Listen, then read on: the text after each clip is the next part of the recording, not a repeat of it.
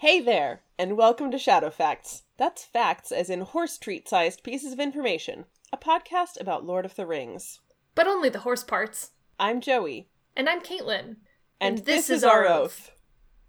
We vow to discuss every horse mentioned or visible in both the Lord of the Rings books and film adaptations, and we do mean every.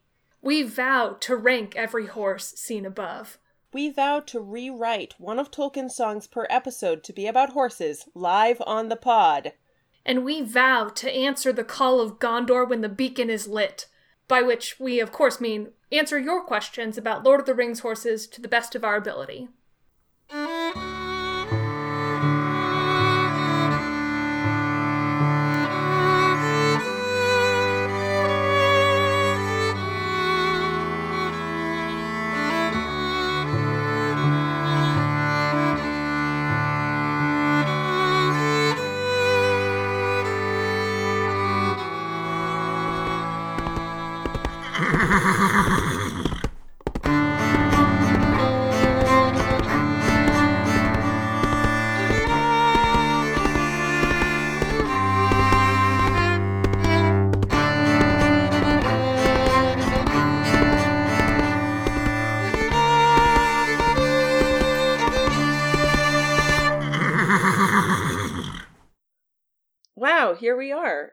Episode 8.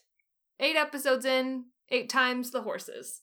We're on um chapter 8 of book oh, that's 3. that's nice.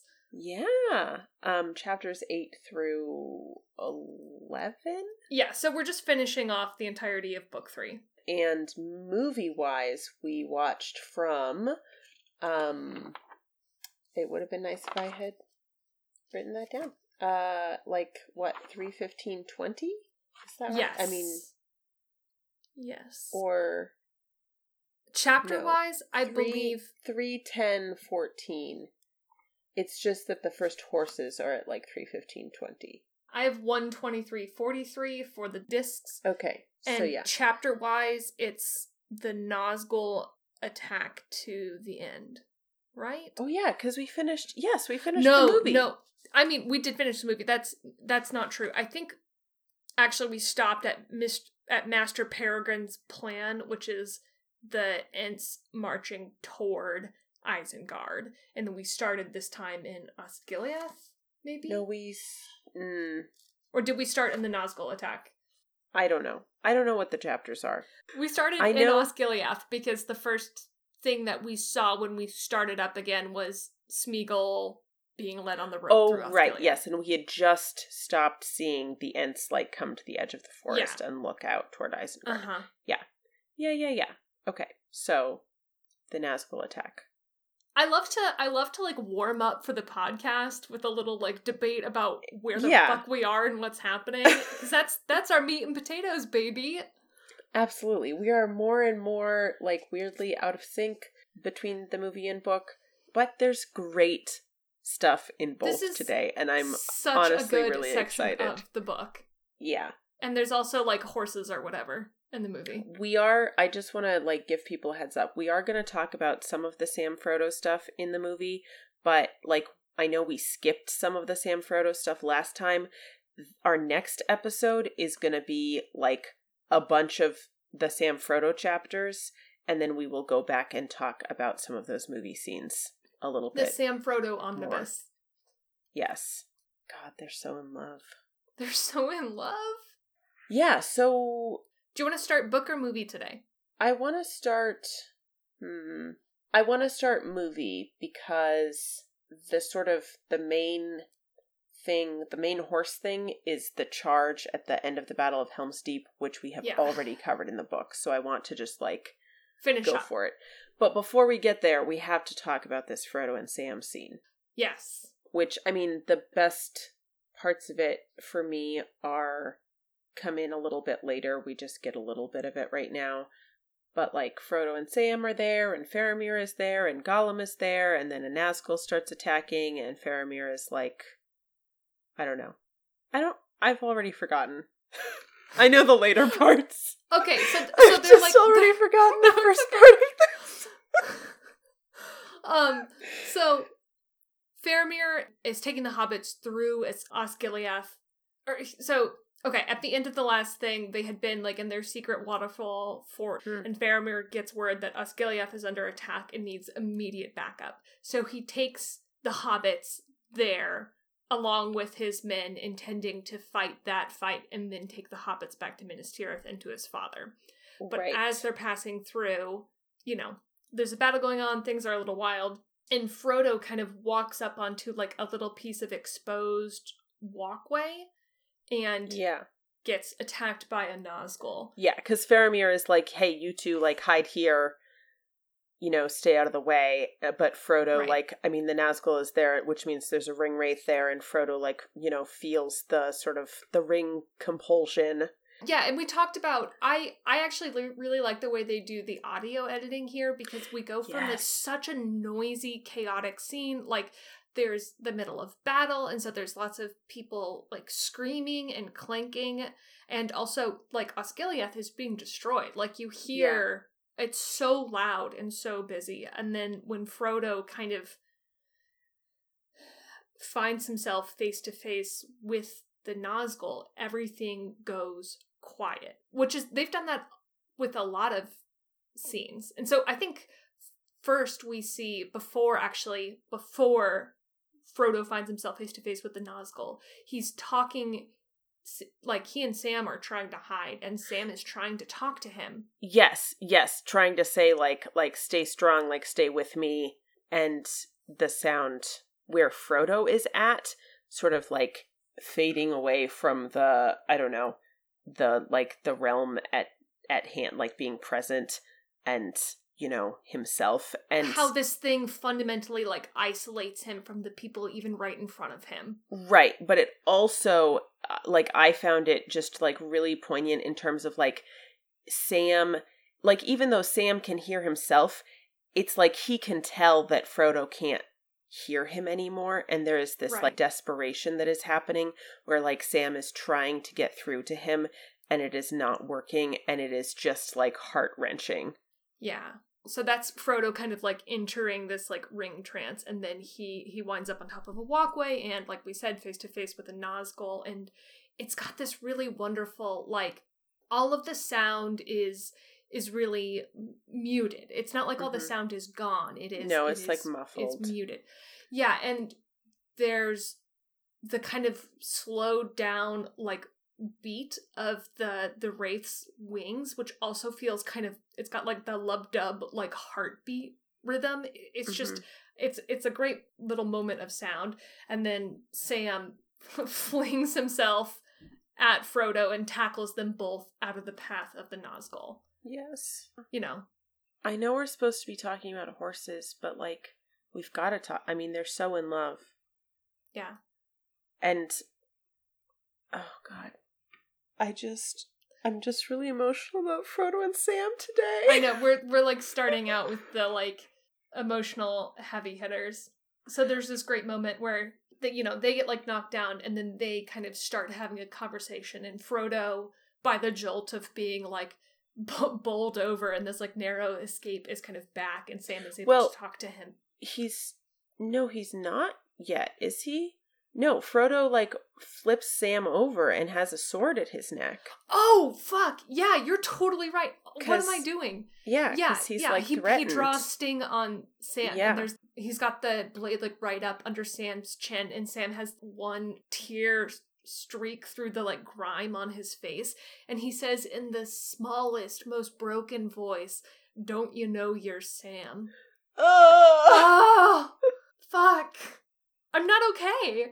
But it's also I don't know. It's it's interesting to me. Like Sam, I mean maybe Sam just doesn't think it is possible to fight back in that moment without getting killed, but it feels like he is at this place where he's like either Frodo is going to recognize me and I'm going to, you know, get through to him with the power of love or I'm going to die right now and he's just like that that's where he's at. There's no like, oh, I'm going to try to overpower Frodo. Yeah, he he won't fight him even even under the extremities of the circumstance. Yeah. And uh it's just a lot. And then I don't remember exactly where that scene cuts off, but somewhere in there we go to Helm's Deep. The second half of this Frodo and Sam scene with Sam's like monologue that kind of like ends the ends the movie. Do you want to cut away as it does in the movie, or do you want to finish talking about it now and then do Helm's Deep stuff? No, I think we should cut away and Okay. come back to it when Yeah. the time is right. Because we have to We we have to get to our first oath. Yeah, we've dredged up all these emotions and now we should marinate in them for a little bit while we count fucking horses. Well, look, what better way to process emotions than talking about horses? I can think of none. Exactly. Okay, so back back in Helm's Deep. Things are looking bleak. It's interesting because in the book, Theoden is the one who's like, let's ride in the morning. Ride with me, everyone. And in the movie, Aragorn is like, Theoden, ride with me tomorrow. Like, we may die, but we're gonna die like horsemen. Die like filthy horse Yeah. boys. like filthy horse boys. Yeah, yeah. Aragorn says something along the lines of "Your men still fight for you. Come on, let's do this." And they do. And we have these shots of the Rohirrim sort of galloping through the halls of Helm's Deep and then like out onto the causeway. And Yeah, there's some interesting Yeah, it's- horse stuff happening here. yeah. It it like the setup of the scene is really great because we see there's so many less men here fighting than we've seen in all the previous scenes, and they're holding this door like in the final keep against an orc battering ram. Mhm. everyone is getting like geared up for the shot and so it transitions from like these people trying to hold this door which looks so there's no way they're going to be able to do that and the orcs finally burst through and that's when the charge comes riding through Yeah, so let's talk about these horses. Most of them we have seen already. We see Theoden on the chestnut that he arrived in Helm's Deep on, which is interesting Yes. because his horse previously was Snowmane and yeah um which was a white horse and we had theorized that like he was just riding an alternate horse for a while cuz Snowmane was tired um because in the book he explicitly like rides Snowmane for this charge. But in the movie Snowmane has just disappeared. I don't know if that's because they just didn't have access to that horse actor anymore or if they if they sort of implied that like Snowmane was killed in that battle with the wargs or what. i don't think so i mean i am interpreting it more as like you know at first i was thinking before we saw that that horse which is uh, we had previously named prince Mhm. like you said, it's just uh, you know a fresh mount after a battle because the horse is lathered and, and tired, and then he rides Prince into battle again here. So I I canonically I don't think there's a lot to read into that there other than like he's the king and he has multiple nice horses, Yeah. but it is kind of weird just because Snowmane is like one of the few named horses and is so important to like what eventually happens to Theoden to like switch it out without Yeah. um, any discussion as to why, but regardless, Theoden is here again on Prince the Chestnut, um, and he has Yes. a lovely like green velvet saddle cloth Aragorn is there riding Brego. Legolas is on Arod. without Gimli, because at this point Gimli is blowing the the horn of Helm Hammerhand, the the giant horns Yes. built into the side of the Yes. citadel. Also, hold on, while we're talking about Brego really fast, Brego has an outfit change that we should talk about. Oh yeah, because before Brego was just wearing a halter and a lead rope, which, as we discussed, is a bad way to release a horse into the wild. yeah. Anyways, now he has a fancy little bridle with like a cool medallion thing on it. Yeah, yeah. It's it's like on the browband there's a little medallion that has kind of how would you describe this? It's not a trefoil, it's like a little repeated pattern and that has three three parts and it's green. Yeah, I, we will post the picture with this episode. I can draw it but don't Uh, know how to describe it. It's like Yeah, yeah, yeah. It's yeah, let's not fall too far down the rabbit hole there. But he's got fancy new tack, which I what I like about that is there's the scene of everyone like armoring up before the battle. You know, like Aragorn is, you know, buckling on all of his stuff and Gimli is trying on chainmail and I just like the thought of like Brego being a part of that montage of the like clothes change montage, you know? Oh yeah. Yeah, that's cute. Good, good, good.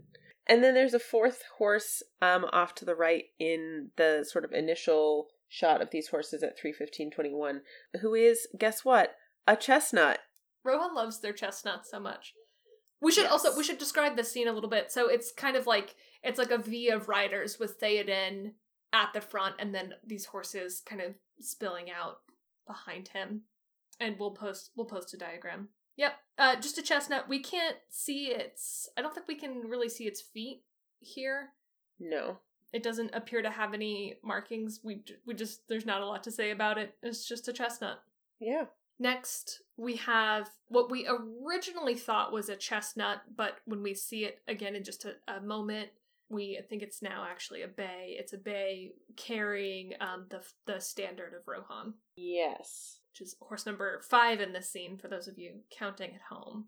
And then behind him, we have two little chestnuts riding side by side with a lovely collection of socks between them. Yeah. The one on the left has front Uh, socks, or has one one sock front on the right, on the right in front, and the one on the right has matching socks in front and a at least one sock on on, the, back left. on the we- left. We couldn't see the back right well enough to tell. So it's a question mark in my notes. But yeah. And then Yes. in in that specific formation you can still see Brego and Arod like um to the right and forward a little bit and then much in front of that is is Prince again. Because we Mhm. have this whole kind of um you know following them like galloping through the halls um and then out This is all in like the second or two. Like the the line that's closest to it to like pair it to is Theoden shouts like forth Eorlingas, and then that's the charge. yes Do we want to name the new ones here, or do we kind of want to wait and explain the next shot where we see some of these horses again and then name them all in a group? Uh, sorry, I was trying to find my screen caps of like them running through because this there's these issues with that white horse, and I Yeah. cannot easily do that right now. Um, let's. Mm, Let's actually let's go ahead and name them now because it will make it easier to yes, okay. explain the I order think that's a good idea. next time. Okay, so we have um four new horses in this scene. The chestnut, the with nothing to say, we have the bay carrying the standard, and the two With chestnuts in the back socks. with Yes. socks. Yes, I have a question. Have we named a chestnut chestnut yet? I am actually not sure. I know we've named one Crestnut. We've named one Marin. Oh, this is bad. I tried to do a search in this For in the horse document for chestnut, which returned. This is why we need a list of just the horse names that's separate, so we can search. Yeah. those. I don't think that we've named one just chestnut. Hold on, I'm scrolling. Germanion. God, there's so many names. I don't think we've named a horse just chestnut. If you want to name the the the completely nondescript Yeah. chestnut horse, Yeah. chestnut, Let's do it. chestnut. Okay, how about the bay carrying the standard? Mm, let's. Oh, I had an idea for a horse name yesterday. What was it? We could call it something. I mean, we could, you know, something bearer since it is bearing the standard. We have named a horse standard. Wait, what if we just. What if we name it Bear? Bear? You know, no, just bear, like the animal. You know, like Oh, yeah. like when when I don't. I've seen this joke, you know, multiple times in various media where someone is like the yeah, like the ring bear. Yeah, And- into it. Bear. Yeah. Great. The back chestnut with a single sock. Um. Uh. Okay, what if we call this horse Charming, because because we had our Cinderella horse, Yes, and, and, what this if this is like equivalent. Charming, who has like who has the one the one shoe? Oh my gosh, what if they were on opposite sides? Like one only has a sock on the left and one only has a sock on the right, so it'd be like two halves of it. What if we were horses and our and our socks complemented each other? Ha ha ha. yes, charming. And Great. then the one next to it with the With mini socks. probably three socks, Three socks the horse. maple. Maple? I have no justification for that name. Okay, maple. I just think it's cute. It's a cute name for a brown horse. It's a cute name for a brown horse, which is great because we have so many fucking brown horses today. Yeah. That's that's everyone for the scene. We have Chestnut. So now, like in order, we have Prince, Brego, Arod, Chestnut, Bear, Charming, and Maple. So they ride kind of out of the keep all the way through the rest of Helm's Deep and then eventually like down the causeway. So we see some shots of of them fighting their way from out of the keep to the causeway and this is where things get a little funky. Yeah. So Arod is wearing like this sort of overlapping leather armor on his face. Little leather scale mail on his face and has for as long as we've known him. Yes. It's striking. It's like one of the things we talked about when we first met Arod. Yeah. And we see shots of a white horse in some of these kind of in between scenes between the the beginning of the charge and them making it onto the causeway. And the horse in those scenes does not have scale mail on its face. The charge kind of keeps its order because they're fighting, they're like fighting and running through a narrow space. And so Arod had previously been right behind Prince.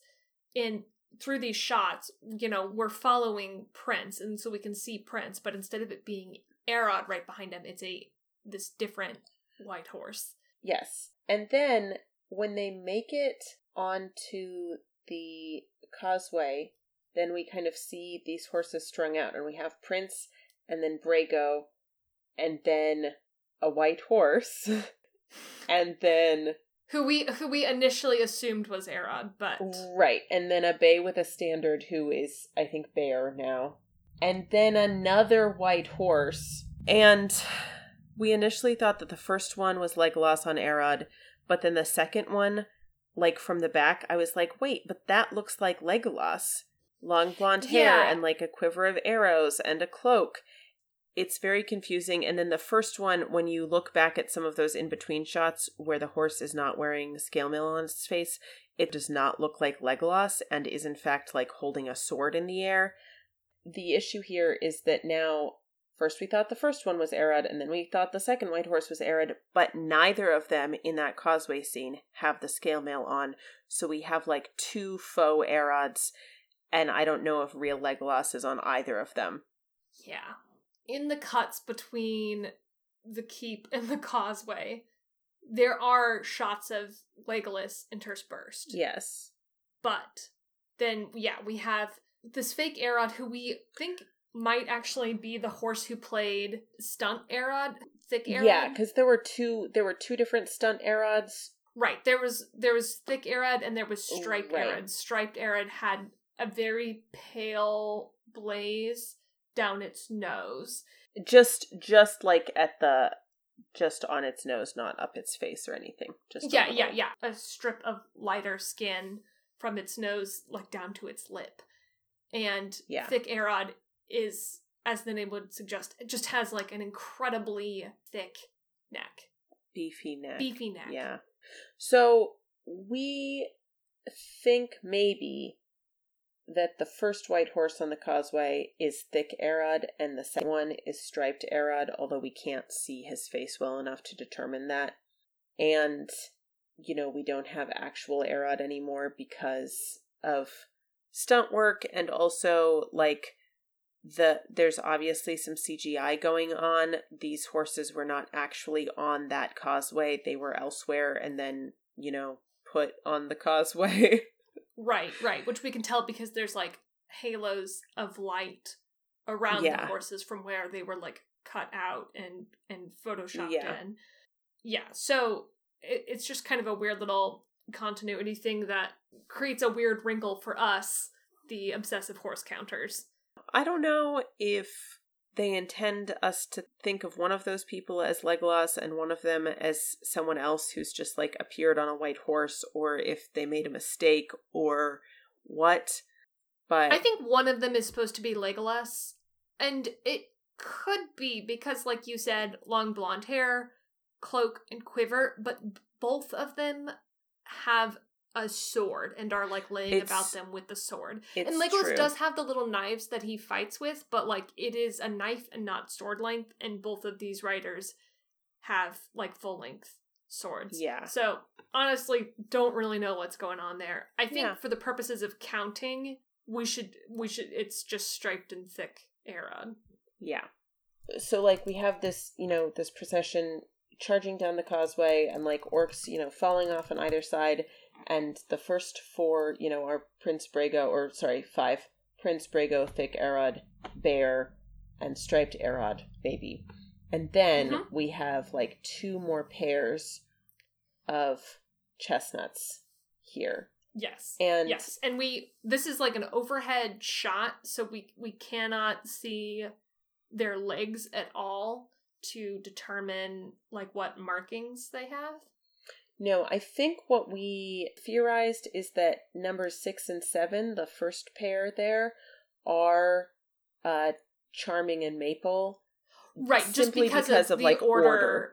Yes. Right, because the the charge has stayed in the same kind of shape from when it left the keep, and there was another pair behind them that we couldn't see initially. Yeah, which means I'm calling number six charming and number seven maple. Yes, and so these are all from what we can see in the thing. They're just chestnut horses with riders wearing crests. There's one more pair of chestnuts. Also, all all of these chestnuts to varying degrees, their tails get sort of darker, um, but they're not fully black the way a bay horse would be. They start out chestnut, they just get dark toward the end, which Mhm. is a thing that happens for chestnuts. What do you want to call these this these last two chestnuts? Hmm. They're a nice little match set, kind of bringing up the rear of the charge. Do we want to give them um like a set name? Uh, y- yep. hey Joe, do you want to give them a set name? Uh, I mean, we don't we we don't have to. Rose and just be. Thorn. I love it. Wow, you fucking pulled it out. Rose, Thorn, Thrawn, Thor- Thorn. There we go. Rose and Thorn. Great. So then, the causeway in order is Prince, Brego, Thick Arod, Bear, Striped Arod, Charming, Maple, Rose, and Thorn. yes.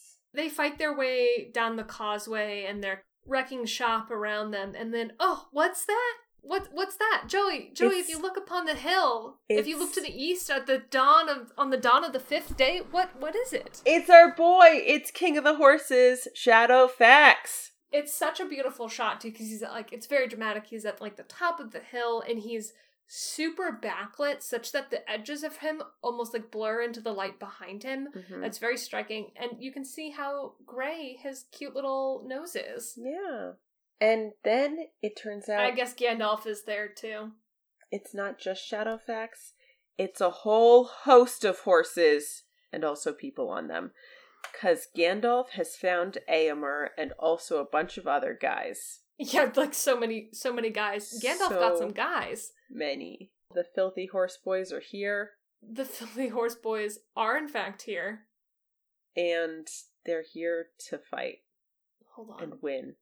I just wanted to check really fast the colors of the horses in that first row against the filthy horse boys Oh. to see if that was like an obvious overlay, but it's No, it's not. not because the filthy horse boys are chestnuts bay, a black horse, a dark bay, and several gray dapples. So it's super not Like there's some overlap, but the filthy horse. Yeah. So this this is complicated because we have already counted Éomer and his, you know, what we decided were like 75 horses, right? Right, right. Um, yeah, that we've count we've counted and named the éored from significantly earlier in Two Towers. Yes, but this is more than 75 horses. Yeah. So Uh, hold on. Let's set up the scene just a little bit. Like you Okay. said, Éomer appears. So the kind of order that you see people is you see Gandalf, and then Éomer rides out from behind Gandalf. and it's a beautiful shot of Firefoot. Firefoot is such Firefoot is like honestly one of my ongoing favorites. Yeah. Just that dappling is so striking. horse. Yeah. Éomer rides out from behind Gandalf, and then uh, kind of the first line rides up behind and next to Éomer. Yes. And it's like 10 horses total, like including Firefoot and Shadowfax in that first Right. That first line. over the course of the next couple seconds, a few more straggle in. And so while we can really clearly see these individual horses, we are going to go through and assign them names from the generated lot of the éored because what we did not do was in in the big group shots of the éored was say like, oh, this horse is so and so and this right, horse because we couldn't see them all so. well enough. So yes. But we are going to do that now before the host spills over the hill and all hope is lost. And yeah. it becomes a, a mind breaking number of horses. Yeah, what gives the fighters of Helm's Deep hope um takes away our hope because right. Ex- it is a truly overwhelming number of horses. Um, but yes, from left to right, we have a white dapple, we have a chestnut with half white nose, we have Firefoot, we have another chestnut, we have Shadowfax, we have three more chestnuts in a row that are like progressively beefier going from left to right. It, it really is. It's a perfect. It's a perfect spectrum and like gradient of beefiness. Yeah, it's good. And then two more chestnuts. And then in kind of the second row that we just see a few horses of as they come up, we have another like white or gray dapple. Uh, we have a chestnut or bay, hard to tell. And we have uh, another light dapple and another chestnut. Wow, I'm noticing a theme, which is lots of chestnuts. Yeah, it's 14 horses in all, but 12 of them do not have names assigned to them yet. Yeah, so we will be revisiting the like generated names from the éored and assigning them here. Yeah, time to pick our favorite generated Rohirrim names. Let's just work our way down the down the line, starting with the farthest left, that white horse, who's I think just because it's it's facing the camera head on and it has its nose thrown up in the air a little bit, and so it looks kind of llama-ish because Yeah. we're really like staring down its nose. And it's got its ears lolled out to the side a little bit. It's not the most flattering angle for this horse. What if we name this horse Widfa? I want a goofier name for this horse because of how goofy it looks. Okay, that's fair. I mean, arguably the goofiest name on Grim here Grim. is Balgul. Oh, also Grim Grim. Balgil. I love Balgul, but I kind of want. Mm, who do I want to be Balgul? I think I want one of the chest, one of the beefy trio to be Balgul. Yeah.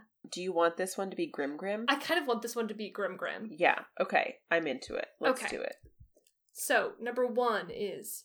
Grim. Hold on, sorry, one second. The document is frozen because there's too many dang horses. that broke Google Docs. Okay. Mhm. Grim Grim. Number two, uh, we have the chestnut with a little uneven splash on its nose, which is very cute. It's very cute. Hmm. Mm-hmm.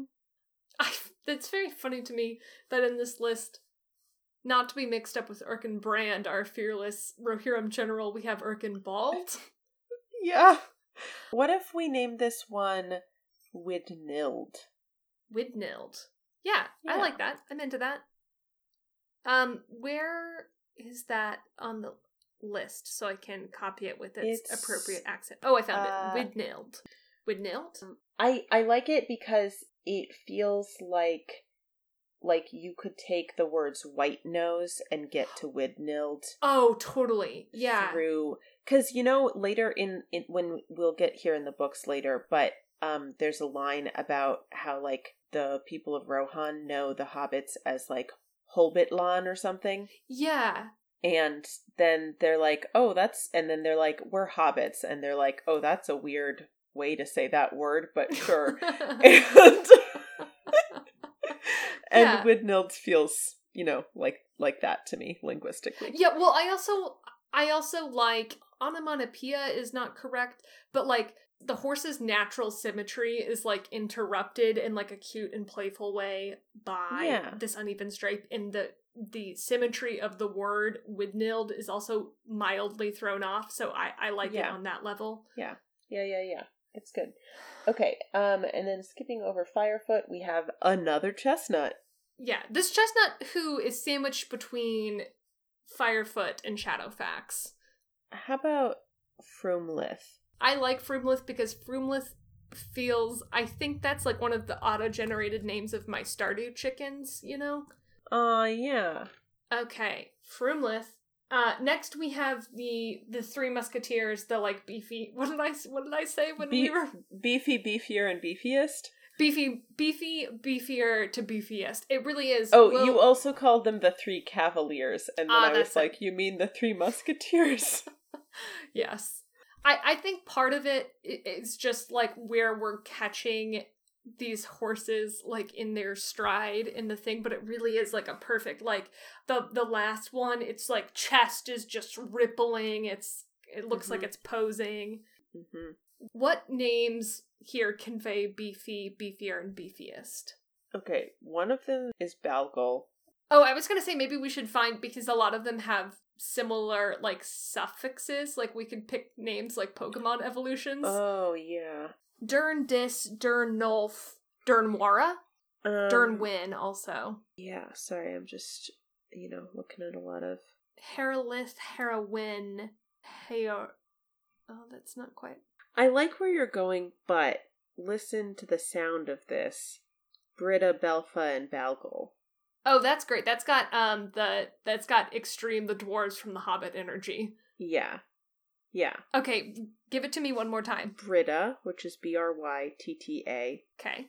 Balfa, B A L F A. B A L F A. Yes, and Balgol, B A L G E L. Brytta Belful Belgol. Yeah, That feels Yeah. great. I'm very happy with that. great. Okay, and then we have two little chestnuts on the end. Not much to say about them because we, we we can't, and we should also say we can't see anyone's like feet or legs in this to distinguish markings. Yeah. What if we call these two Durnulf and Dernwen? Yeah, okay, I'm into it. Dern Null and Dern Win. So we have Grimgrim Widnild Frumlith Brytta Balfa Balgul Dernulf Dernwin. So that's that first row of of ten Yes. with Shadowfax and Firefoot. And then we have four more that kind of fill in the gaps. From left to right, we have uh another like white or gray dapple. Mhm. Let's let's do let's do them in sets of two because that's kind of when they come in, right?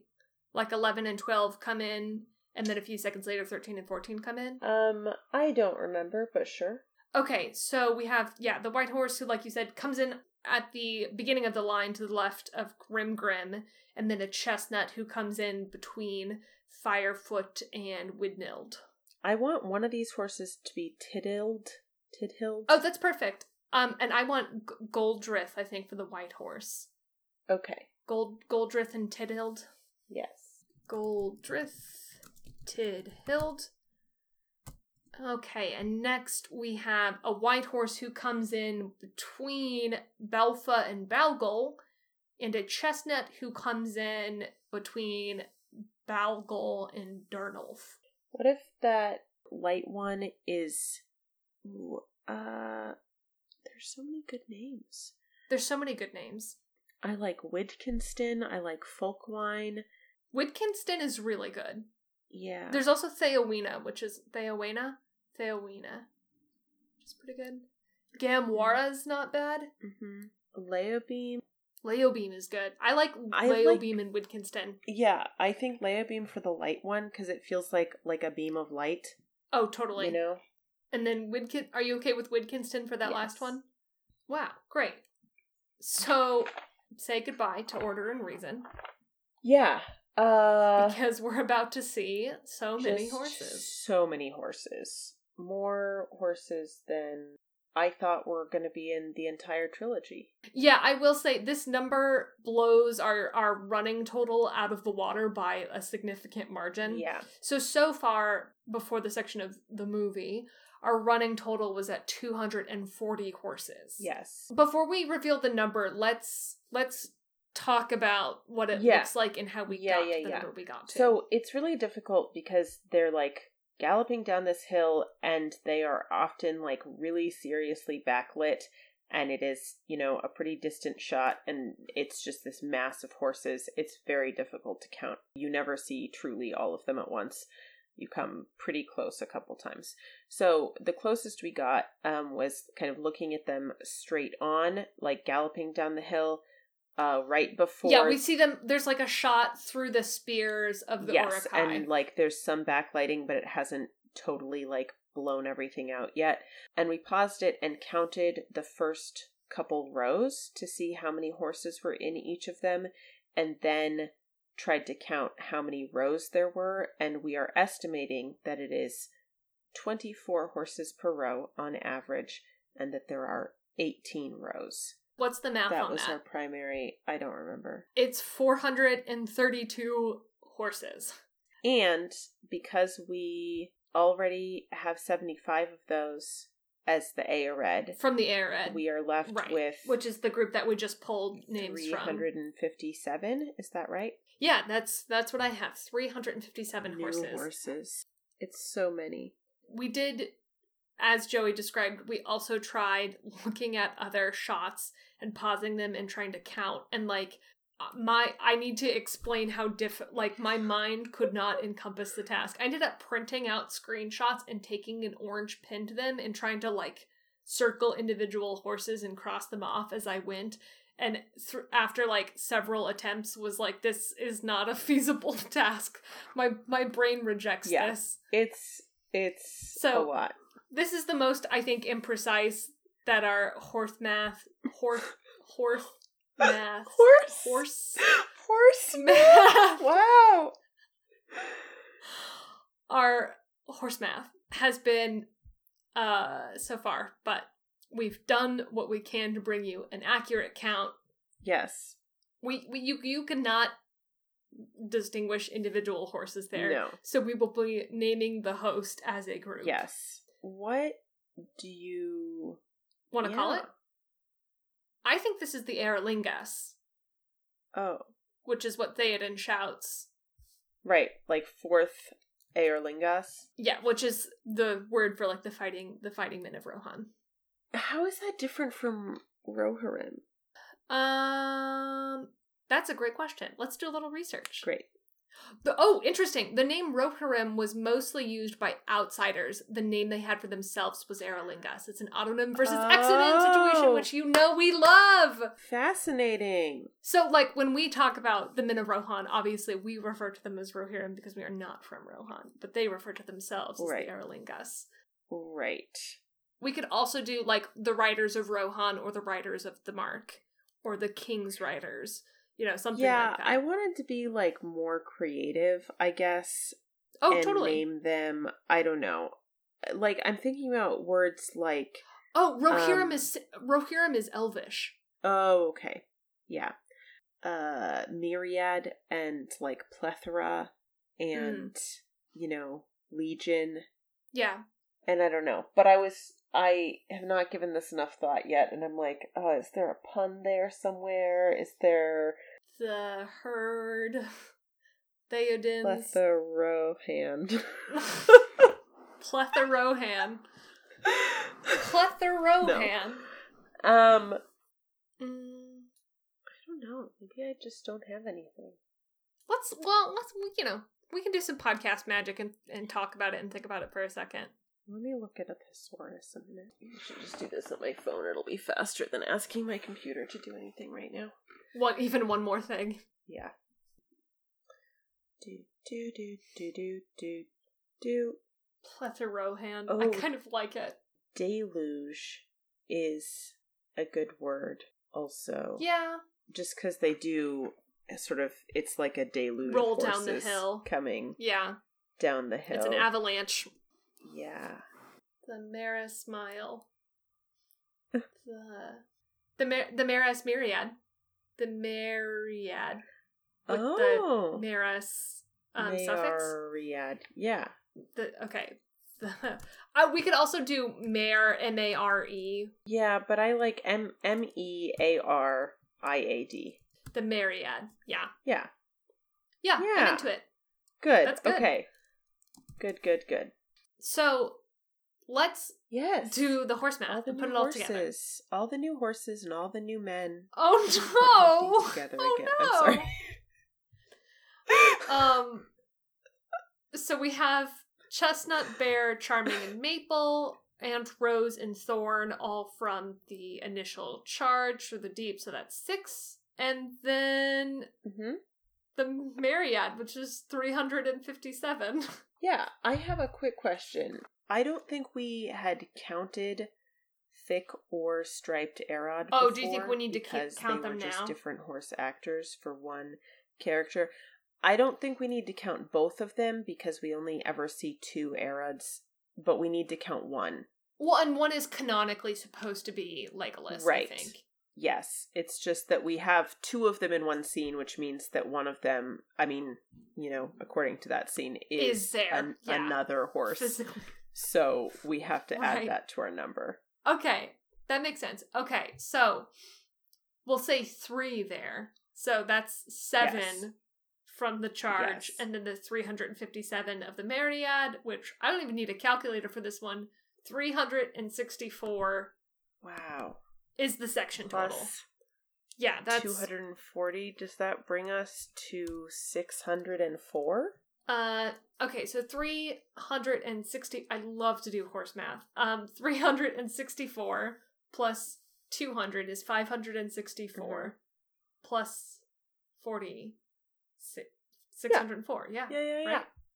Six oh four. Oh my god, we just blew That's right very interesting because I did that math. I was like 200 plus 300 is 500, 600 plus or 60 plus 40 is another 100, so we're at 600 and then 4 is what's left over. Oh, it's the Twitter Yeah, memes about how do, how do you do mental math. the qu- I mean, the truest answer is I hear a bunch of static, get a slight nosebleed, and then I come to and the math has been Yeah. Done. I used to really struggle with mental math and I still cannot do it quickly, but I can like if I approach it a certain way, I can do it and it makes me feel good. Yeah, so 604 horse that's so many horses.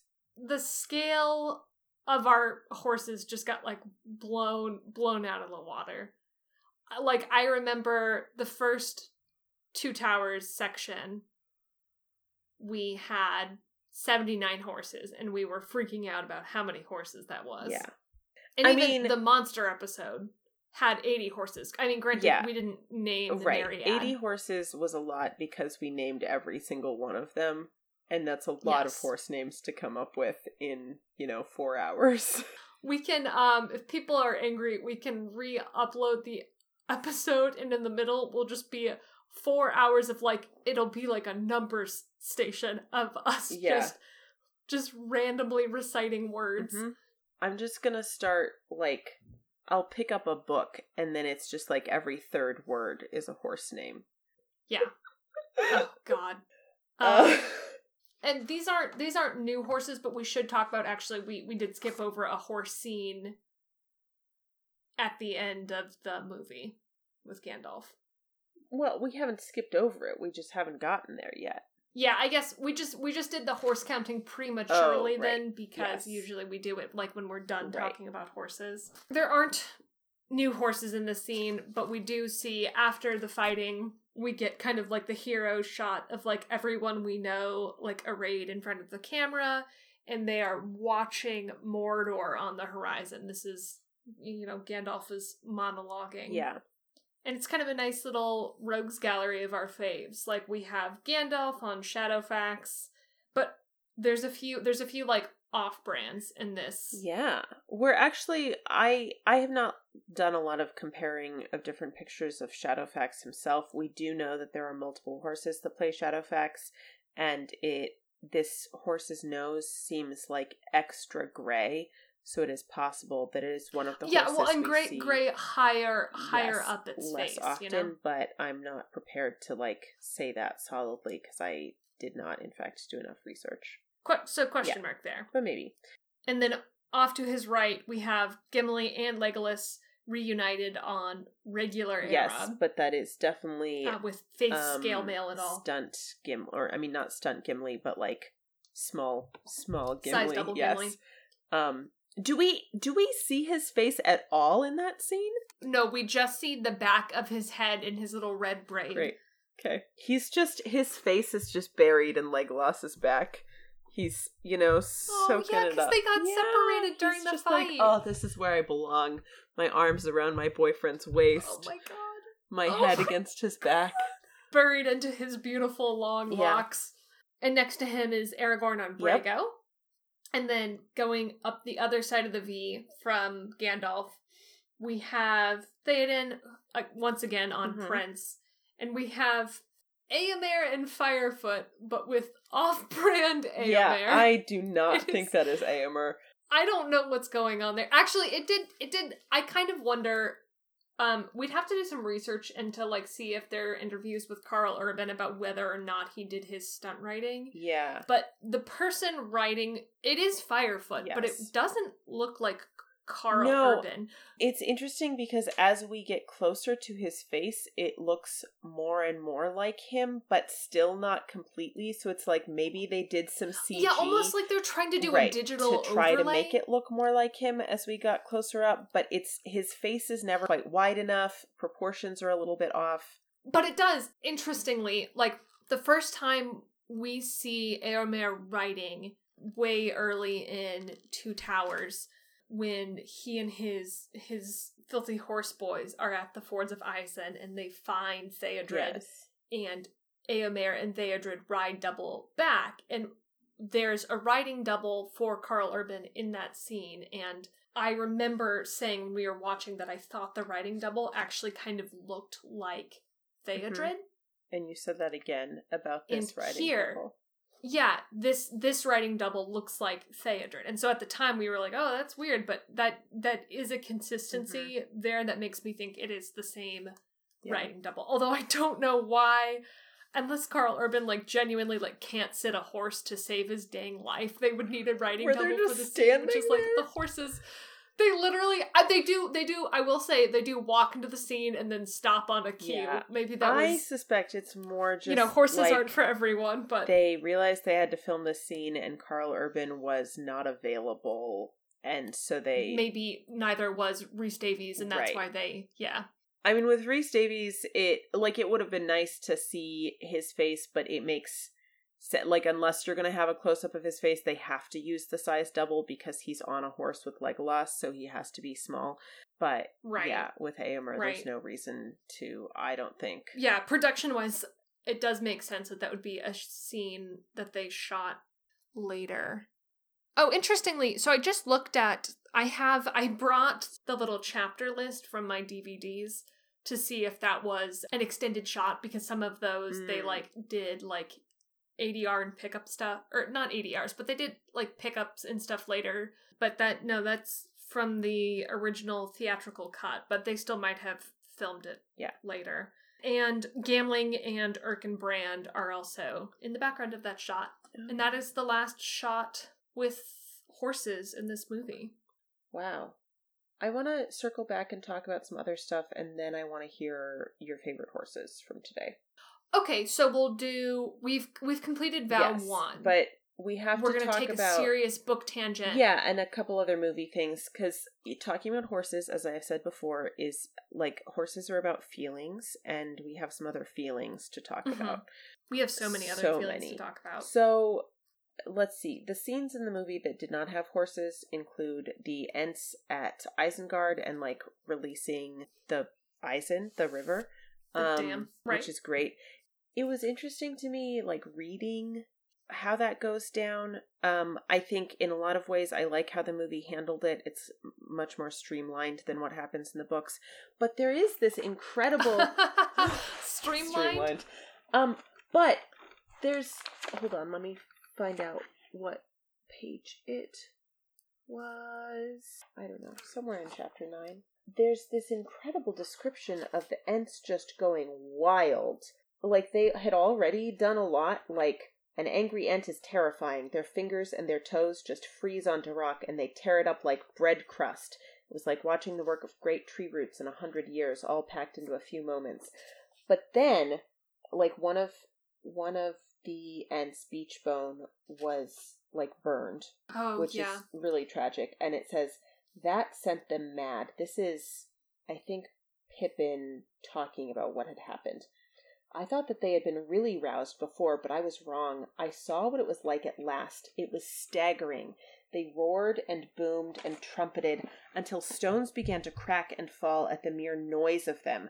Merry and I lay on the ground and stuffed our cloaks into our ears. Round and round the rock of Orthanc the Ents went, striding and storming like a howling gale, breaking pillars, hurling avalanches of boulders down the shafts, tossing up huge slabs of stone into the air like leaves. The tower was in the middle of a spinning whirlwind. I saw iron posts and blocks of masonry go rocketing up hundreds of feet and smash against the windows of Orthanc. Don't fuck with Ents.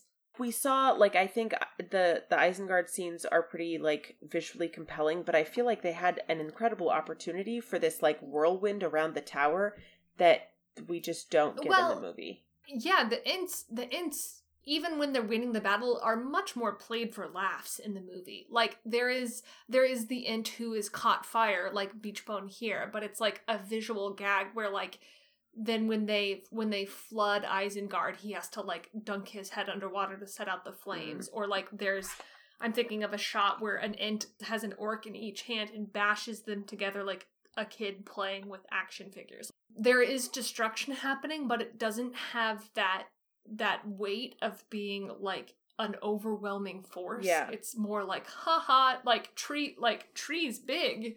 I think I saw less of the humor and but it's still like you see that the the Ents are making progress, but they're also vulnerable in various ways. You know, you see like the one sort of being Mhm. tripped with ropes and and yeah, and the one catching fire and things, and it's really like them releasing the water that like does the thing.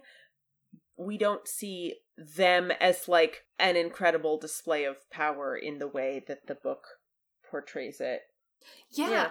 The way that the book portrays the um how how in your head are you pronouncing the the trees who have turned Horns. horns Yeah, I mean it's there's sort of a wh- horn horns Hor, hor, hor- Yeah, horns. like like dwarves, except that half the time I say dwarves, and then my mom is like, "It's you, dwarves." do say dwarves I just don't think about it.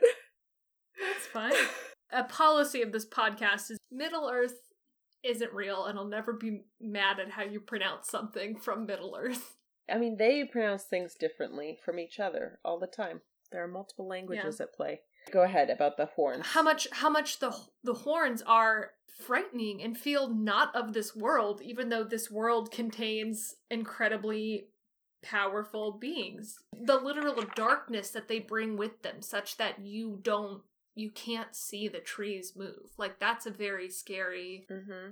kind of premise for them oh, hold on instead of like cherry picking from the movie do you want to actually just like work our way through the book and then we'll talk about the movie where it overlaps or becomes relevant Yes. The rest of the Sam Frodo scene is not in the book yet, but we will talk about it toward the end, I think, because I want to. we definitely need to circle back Yes. around to that. Yes. But this is um already going to be a little scattered, so I think we should Yeah. stick to No, I think that's a great idea, we and we will can. try to to move through it. Starting in chapter eight, we which have is the road to Isengard. yes, we have a Shadowfax reference. The first page for me. I have but given good counsel in peril and made use of the speed of Shadowfax. That's Gandalf responding to people saying he's mighty in wizardry for bringing the trees, um, which he didn't actually bring. They brought themselves. Slash the Ents brought them. Mm-hmm. And then on page 140, the following page, or shortly after there, that there's a short song. There were There's a several, very short There were a few songs in this chapter, but all of them were very short. They were just like I have three, and and snippets of each of them is exactly four lines. Yeah. Also on that page, we have various like you know, I- I've ridden far and slept little. My men have ridden with me. Let's ride with me now. Yes. You know. lots of lots of writing references because this entire chapter is them deciding how to and then subsequently taking themselves from Helm's Deep to Isengard. Yeah, and they're just on horses the whole time. There is an actual horse reference where it says the king then chose men that were unhurt and had swift horses, and he sent them forth with tidings of the victory into every vale of the mark, and they bore his summons also, bidding all men, young and old, to come in haste to Edoras. I love a swift horse, you know? Yeah. Oh, there's also this moment with Gimli and Legolas here, which happens a, a little differently in the movie. So let's talk about that. In the movie, that's where Legolas is like 42, and then Gimli is like 43, and then Legolas shoots the orc that Gimli is sitting on, right? That's how it goes. Yeah, I I don't actually like this moment in the movie very much. yeah, it's you know, it's fine. It's not my favorite. Um I like the the book moment because Gimli says, 42, Master Legolas. Alas, my axe is notched. The 42nd had an iron collar on his neck. How is it with you? And then Legolas says, You have passed my score by one, but I do not grudge you the, the game. So glad am I to see you on your legs. yeah. And they're just. Which is very good. Happy to see each other alive. Yeah, because there's, yeah, there's the whole thing about, like, during the battle, Eomer and Gimli. Yeah, they had gotten separated. Had gotten separated. And no one knew if they were alive, and they've just, like, shown up, but Gimli has a bandage on his head. Mm-hmm. Also, the next thing I wrote down on page 150 um, is also Gimli. Um, it says, in spite of his hurt, the, dwar- the dwarf would not stay behind. It was only a feeble blow, and the cap turned it, he said. It would take more than such an orc scratch to keep me back. And then Aragorn says, I will tend it while you rest. While you rest. And I just Yeah, I also had that marked. I knew this before like the the hands of the king or the hands of a healer, right? But I had not actually like fully put that together that we have these like several moments of Aragorn like tending to people both when Frodo is initially injured but then when they come out of Moria and there's that and moment, Frodo and Sam are beat up. Yes, yeah. where Aragorn suddenly realizes that they're like hurt and exhausted, and he's like, there's this very tender scene of him like caring for them, and then again here, and it's just really like sweet and lovely. Yeah, I want Aragorn to care for me when I'm sick. yeah, and then everyone rests, which is good because it's been a rough, you know, honestly couple of months for everyone, but yeah, battle specifically. Did you notice this bit about the hillmen that surrendered? Y- yeah, which actually okay, is an interesting theme throughout this chapter of the book. The hillmen, which are Saruman's human allies.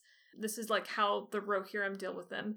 Um, a great many of the hillmen had given themselves up, and they were afraid and cried for mercy. The men of the mark took their weapons from them and set them to work. Help now to repair the evil in which you have joined, said Erkenbrand, and afterwards you shall take an oath never again to pass the fords of Isen in arms, nor to march with the enemies of men. And then you shall go free back to your land, for you have been deluded by Saruman. Many of you have got death as the reward of your trust in him, but had you conquered, little better would your wages have been. And both here and and Gandalf's whole approach to like Saruman's captivity and Orthanc, is this Yeah. really like interesting and I think incredible thread of like a- abolition.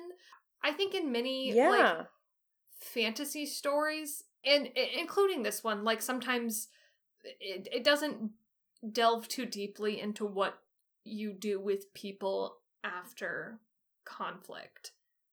And i think Mhm. it's really interesting that it is explicitly about like we we can't lock you away somewhere and like remove you from the world nor are we going to like punish or kill you. Like you are a part of this world. We are going to remove your power to do harm now. And like we expect you Mhm. to like help in as he says repair the evil in which you have joined which is really interesting It is. and we'll talk about that more when we come to Saruman. yeah. The next thing I wrote is riding on one horse. yes. I don't know. Yes. Likely Gimglass, I like them both. But yeah, it says Legolas and Gimli were now riding together upon one horse, and they kept close beside Gandalf, for Gimli was afraid of the wood. But I like. Yeah. There was And- only one horse. There was. oh my god! There was only. There was only one. ho- Joey, there was only one horse. That's the episode Yeah. title. Oh, great. There's also right before that um, a description of the the wandering trees, the Huorn, that I think is interesting. Oh, yeah, yeah, yeah, yeah. The trees were gray and menacing, and a shadow or a mist was about them. The ends of their long sweeping boughs hung down like searching fingers. The roots stood up from the ground like the limbs of strange monsters, and dark caverns opened beneath them. Legolas even is like, There's something up with these trees. It's hot in here, said Legolas to Gandalf. I feel a great wrath about me. Do you not feel the air throb in your ears? Yeah, but he also, right after that, he's like, I wish that there were leisure now to walk among them. They have voices, and in time I might come to understand their thought. He's, Gimli he's says, curious, "No, yeah. Right, no, let us leave them. I guess their thought already. Hatred of all that go on two legs, and their speech is of crushing and strangling. And Legolas responds, Not of all that go on two legs. There I think you are wrong. It is orcs that they hate, for they do not belong here and know little of elves and men. I feel like this is like a little commentary on like eco-fascism, basically. Gimli is like, these trees hate people, right? Like Yeah. um and Legolas is like, no, like people who exist in harmony with them are okay. It's orcs who have been destroying them that they hate. Um, like I don't, you know, know a ton about these schools of thought and things, but it is, you know, we pretty commonly see in conversations about climate change and stuff like, oh, like humans have ruined the earth, but like there are various, you know, indigenous communities and peoples who have you know lived in in balance with the earth in really good ways and have like been good stewards and it erases that when we like talk about like saying humans really like flattens the responsibility of yeah like western colonizers have ruined the earth in a lot of ways Right. but that's that's specifically the way certain humans have interacted not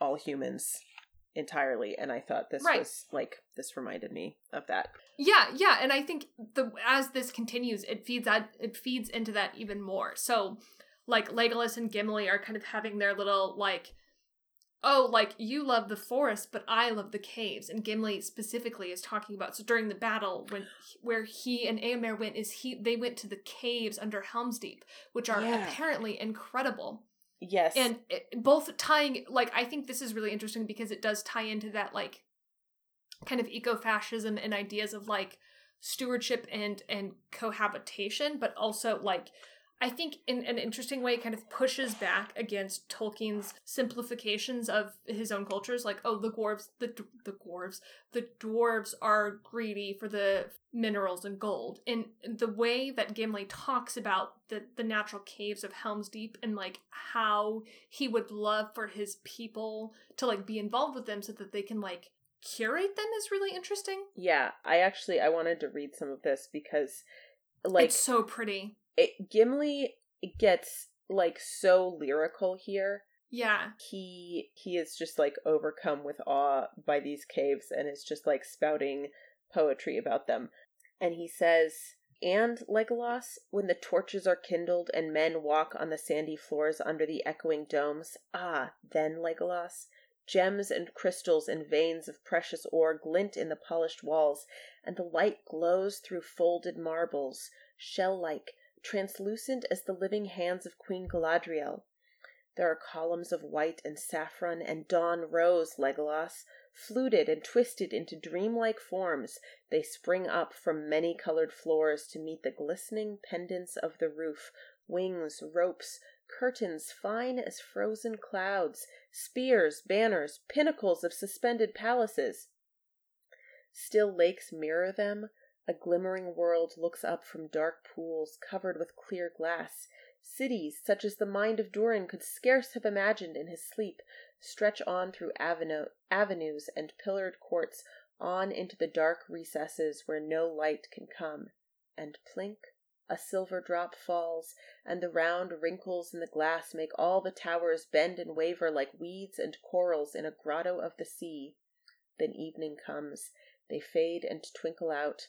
The torches pass on into another chamber and another dream. Wow. Yeah, and also I love how often he says Legolas's name in this. I know. Like like I he is excited about the caves, but he's they're also getting like more and more sort of like affectionate with each other. And it's really lovely. part of why he's excited about them is is he wants it, it you know it's the thing where you love the things that you love and you also want to experience them through the prism of your loved ones Yes. and then i also love gimli's like retort like legolas says something about like oh well like i hope none of the other dwarfs find out about this place because they'll they'll strip mine it and Right. gimli is like no you do not understand no dwarf could be unmoved by such loveliness None of Durin's race would mine those caves for stones or ore. Not if diamonds and gold could be got there. Do you cut down groves of blossoming trees in the springtime for firewood? We would tend these glades of flowering stone, not quarry them. With cautious skill, tap by tap, a small chip of rock, and no more perhaps in a whole anxious day. So we could work, and as the years went by, we should open up new ways and display far chambers that are still dark, glimpsed only as a void beyond fissures in the rock. Yeah. And then And then they promise, and then they yeah, make a very Legolas gay says, promise. You move me, Gimli. I have never heard you speak like this before. More ways than one, you know? Almost you make me regret that I have not seen these caves. Come, let us make this bargain. If we both return safe out of the perils that await us, we will journey for a while together. You shall visit Fangorn with me, and then I will come with you to see Helm's Deep. And Gimli says, like, I will endure Fangorn if I have your promise to come back to the caves and share their wonder with me. Fellas, is it gay to share to share wonder with your bro? I love them. It's it's it's a really good yeah. It it it, is the most lyrical that we see Gimli. It's beautiful descriptions. I love their their interplay. Mm. And so right after this, they're kind of riding out from under the trees. And Legolas looks back one last time and sees eyes looking out from under the shadows of the boughs. And he says, I have never seen such eyes before. And everyone turns to go back, and Legolas starts to ride back. And Gimli. Will you please read this in your Gimli voice? Yeah. No, no! Do as you please in your madness, but let me first get down from this horse. I wish to see no eyes. it's very good. And oh. the eyes, of course, belong to the L. The nope. And- The eyes, of course, belong to the Ents. yes, a few come out, and then a few more come up, and then they go back into the wood together. Well, the the few come out, and they sort of give these like weird ent calls, and then more ents come striding up from the north, and then they go back into the trees together. And then Gandalf is like, "Yo, they're shepherds of the trees." Ents, like you should know this. Don't you have tales of them? And Theoden is like, "Oh yeah, I had forgotten." I really like Gandalf's reaction to this. You should be glad, Theoden King, said Gandalf, for not only the little life of men is now endangered, but the life also of those things which you have deemed the matter of legend. You are not without allies, even if you know them not. Which I, I love because it's a thing that we talk about in these books a lot, which is like no one no one is unaffected, like no one can opt out. Like mm-hmm. every everyone is affected on some level or another. Yeah. Yeah. These last couple lines in that paragraph are interesting to me too because Theoden says, Yet also I should be sad, for however the fortune of war shall go, may it not so end that much that was fair and wonderful shall pass for ever out of Middle Earth? It may, said Gandalf. The evil of Sauron cannot be wholly cured, nor made as if it had not been, but to such days we are doomed. Let us now go on with the journey we have begun. I don't know. I just appreciate that, like, I mean, they're not washing away, like, the harm that has already been done, even if there is success, but that that's not, like, the end of the world either. There is no return to the way things used to be. All you can do is try and forge the best new path, the, you know, as good a path forward as you can. Yeah. I, uh, I love talking about the book, but I don't want us to get too hung up, even though I'm doing that. That's I mean that's the podcast. They uh explicit horse reference. They're riding. They cross the river, and there's a ford for horses. Yes. Um, and the the But river is the like gone. which is unnecessary because the ri- yeah the river is dried Yes. up. There's a line w- uh, with Shadowfax in it. They rode down to the river, and as they came, the wolves ceased their howling and slunk away. Fear fell on them, seeing Gandalf in the moon, and Shadowfax his horse shining like silver. The the line after that is me sharing anything my friends make on Twitter.com. Look, said Gandalf, friends have labored here. That's good. And then there's a little more about Shadowfax.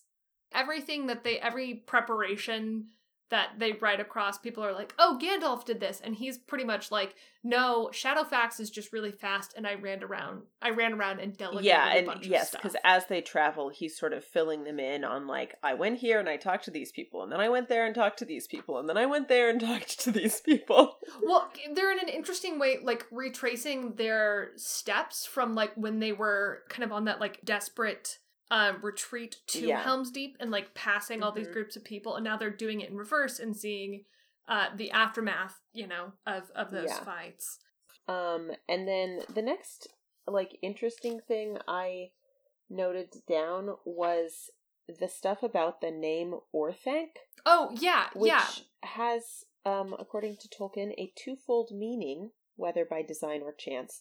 For the Elvish speech, Orthanc signifies Mount Fang, which is kind of funny to me. um, but in the Fang. language of the Mark, um, eh, or the archaic language of the Mark, uh, the cunning mind. So yeah. that's the two meanings of Orthanc. And we get a little bit about like I mean lots of stuff about Saruman and it's fascinating. We cannot get into all of it. We could talk about this chapter for hours, I think.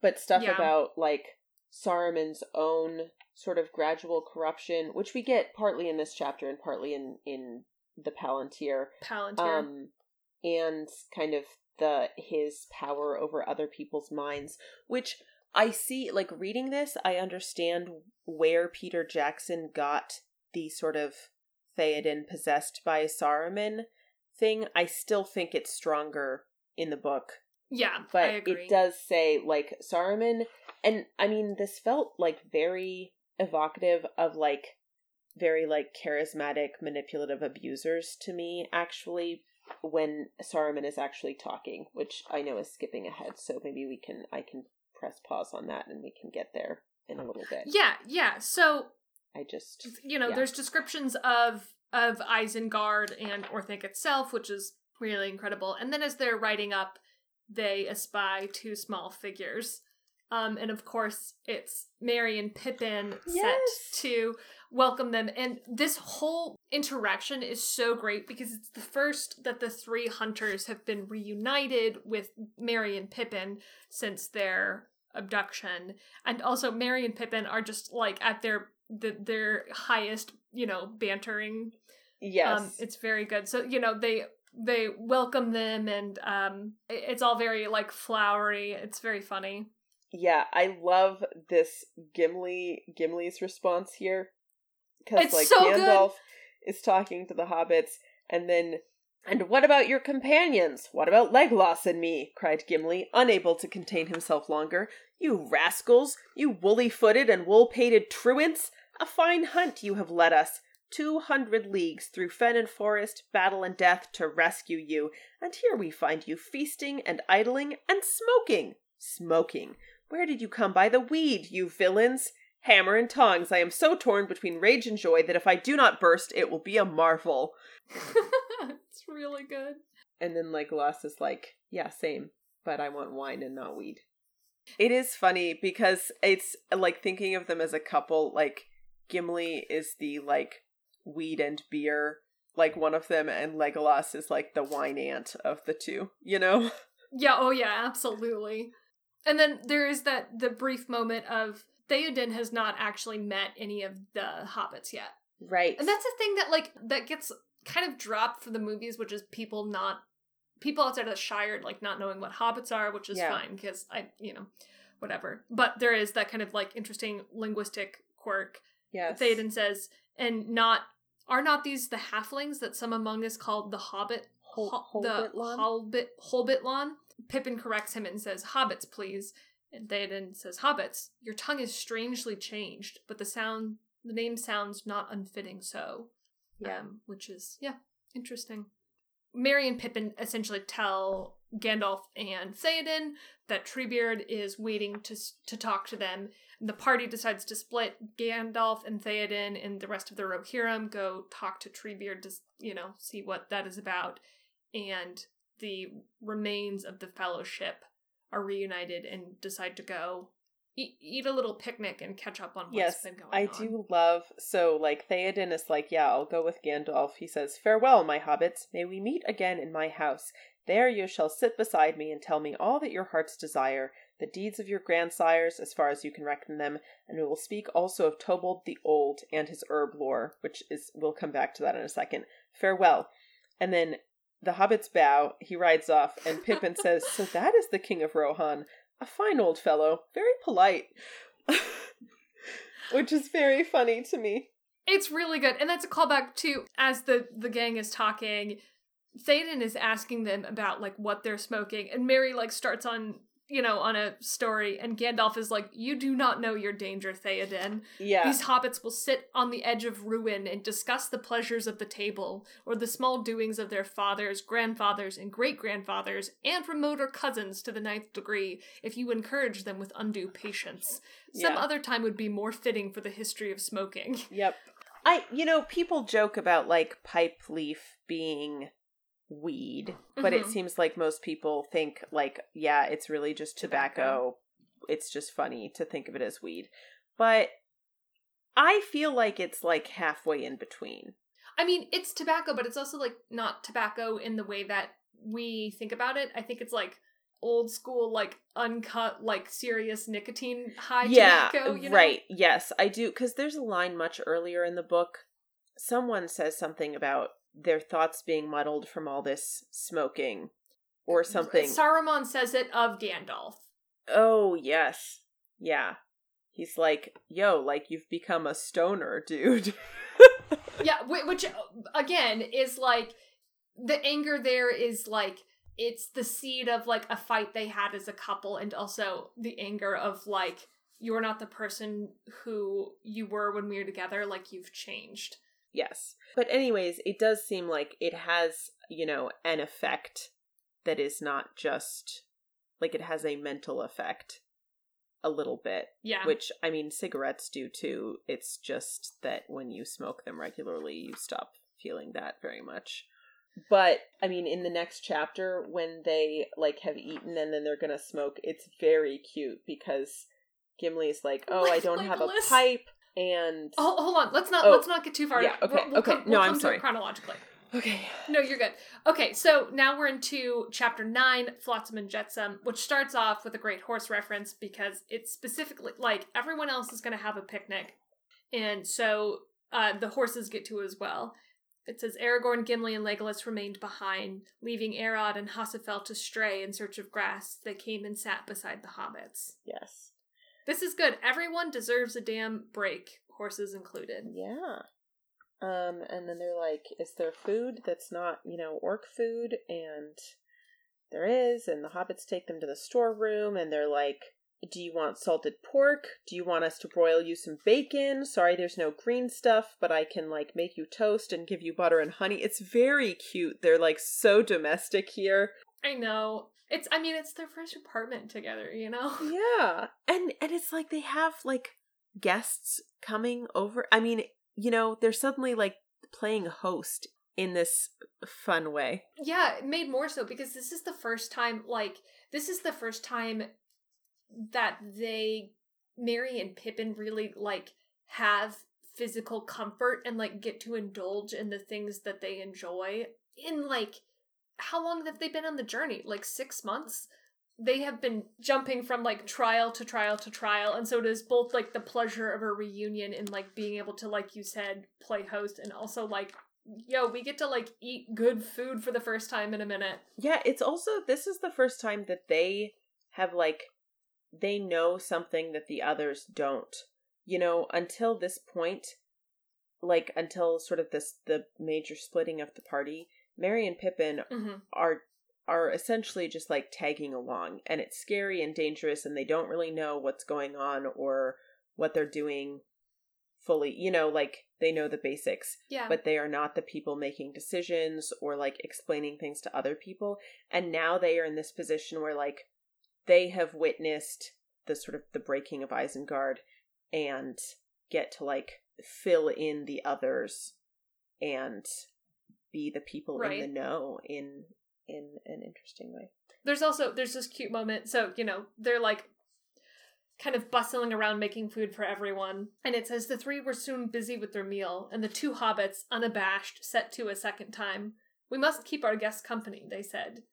You are full Mhm. of courtesy laughed legolas. But maybe if we had not arrived you would already have been keeping one another company again which is both like cute about the food but also like maybe i'm reading too much into this but felt i it struck me as a moment of recognition between like legolas and gimli who are you know together Mm-hmm. about like maybe a Merry and Pippin like companionship, you know? Yeah, yeah. There's also It's just a nice little moment. Yeah, there's also this is interesting to me because Pippin is like maybe and why not? We had foul fare with the orcs and little enough for days before that. It seems a long while since we could eat to heart's content. Um, and Aragorn is like, well, it doesn't seem to have done you any harm. Like you look in the bloom of health, and Gimli says, yeah, like your hair is longer, you seem taller because of the ent drafts that they dra- drank, right? Right. and they're like no like we went through trauma actually we just you know the Entwater helped and things i don't know i appreciated it like they give a little pushback on this like well you look fine and they're like uh Yeah. we've actually been through a We- lot thank you very much Right. Right. like appearances are not you know can be deceiving which as a person with an Right. invisible illness i appreciate yeah. Uh Okay, and now we're to Now now, we're we're to the smoking. uh, um the pipe stuff that you wanted to talk about. Yes. So they had found, you know, this like good like Longbottom leaf Shire pipeweed, right? Barrels of it. Yeah, and Merry and Merry and Merry says interestingly in like a little interesting moment of foreshadowing uh, for Saruman's private use, I fancy. I never knew it went so far abroad. Yeah.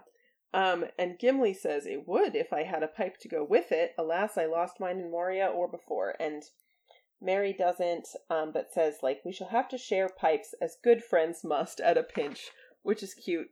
You know. But then Pippin pulls out um a little soft wallet on a string from inside the breast of his jacket and says, I keep a treasure or two near my skin, as precious as rings to me. Here's one, my old wooden pipe, and here's another, an unused one. I have carried it a long way, though I don't know why. I never really expected to find any pipeweed on the journey when my own ran out, but now it comes in useful after all. Um, and then he hands a pipe to Gimli, and Gimli's like very extremely grateful. And it's just really cute, and I love that Pippin is like, ah, yeah, got my old pipe and an extra pipe just in case. Keep 'em close to my chest all the time. I know it's, uh, but like also that is the dream for clothing is that like you know you have all these little like secret inner pockets so you can keep all of these Mhm. things with you. Like I found something about that element of it really viscerally appealing. Yeah, yeah, it's nice. Um, And oh, there's a great Gandalf moment here. Or sorry, not Gandalf. Um, Aragorn. um, yes, there's a great yes. like there's a great moment here. So Mhm. they all sit down to start smoking, and Aragorn says, Now let us take our ease here for a little while. We will sit on the edge of ruin and talk, as Gandalf says, while he is busy elsewhere. He talks about how tired he is. hmm And um he and then it says he wrapped his gray cloak about him, hiding his mail shirt, and stretched out his long legs. Then he lay back and sent from his lips a thin stream of smoke. Look, said Pippin, Strider the Ranger has come back.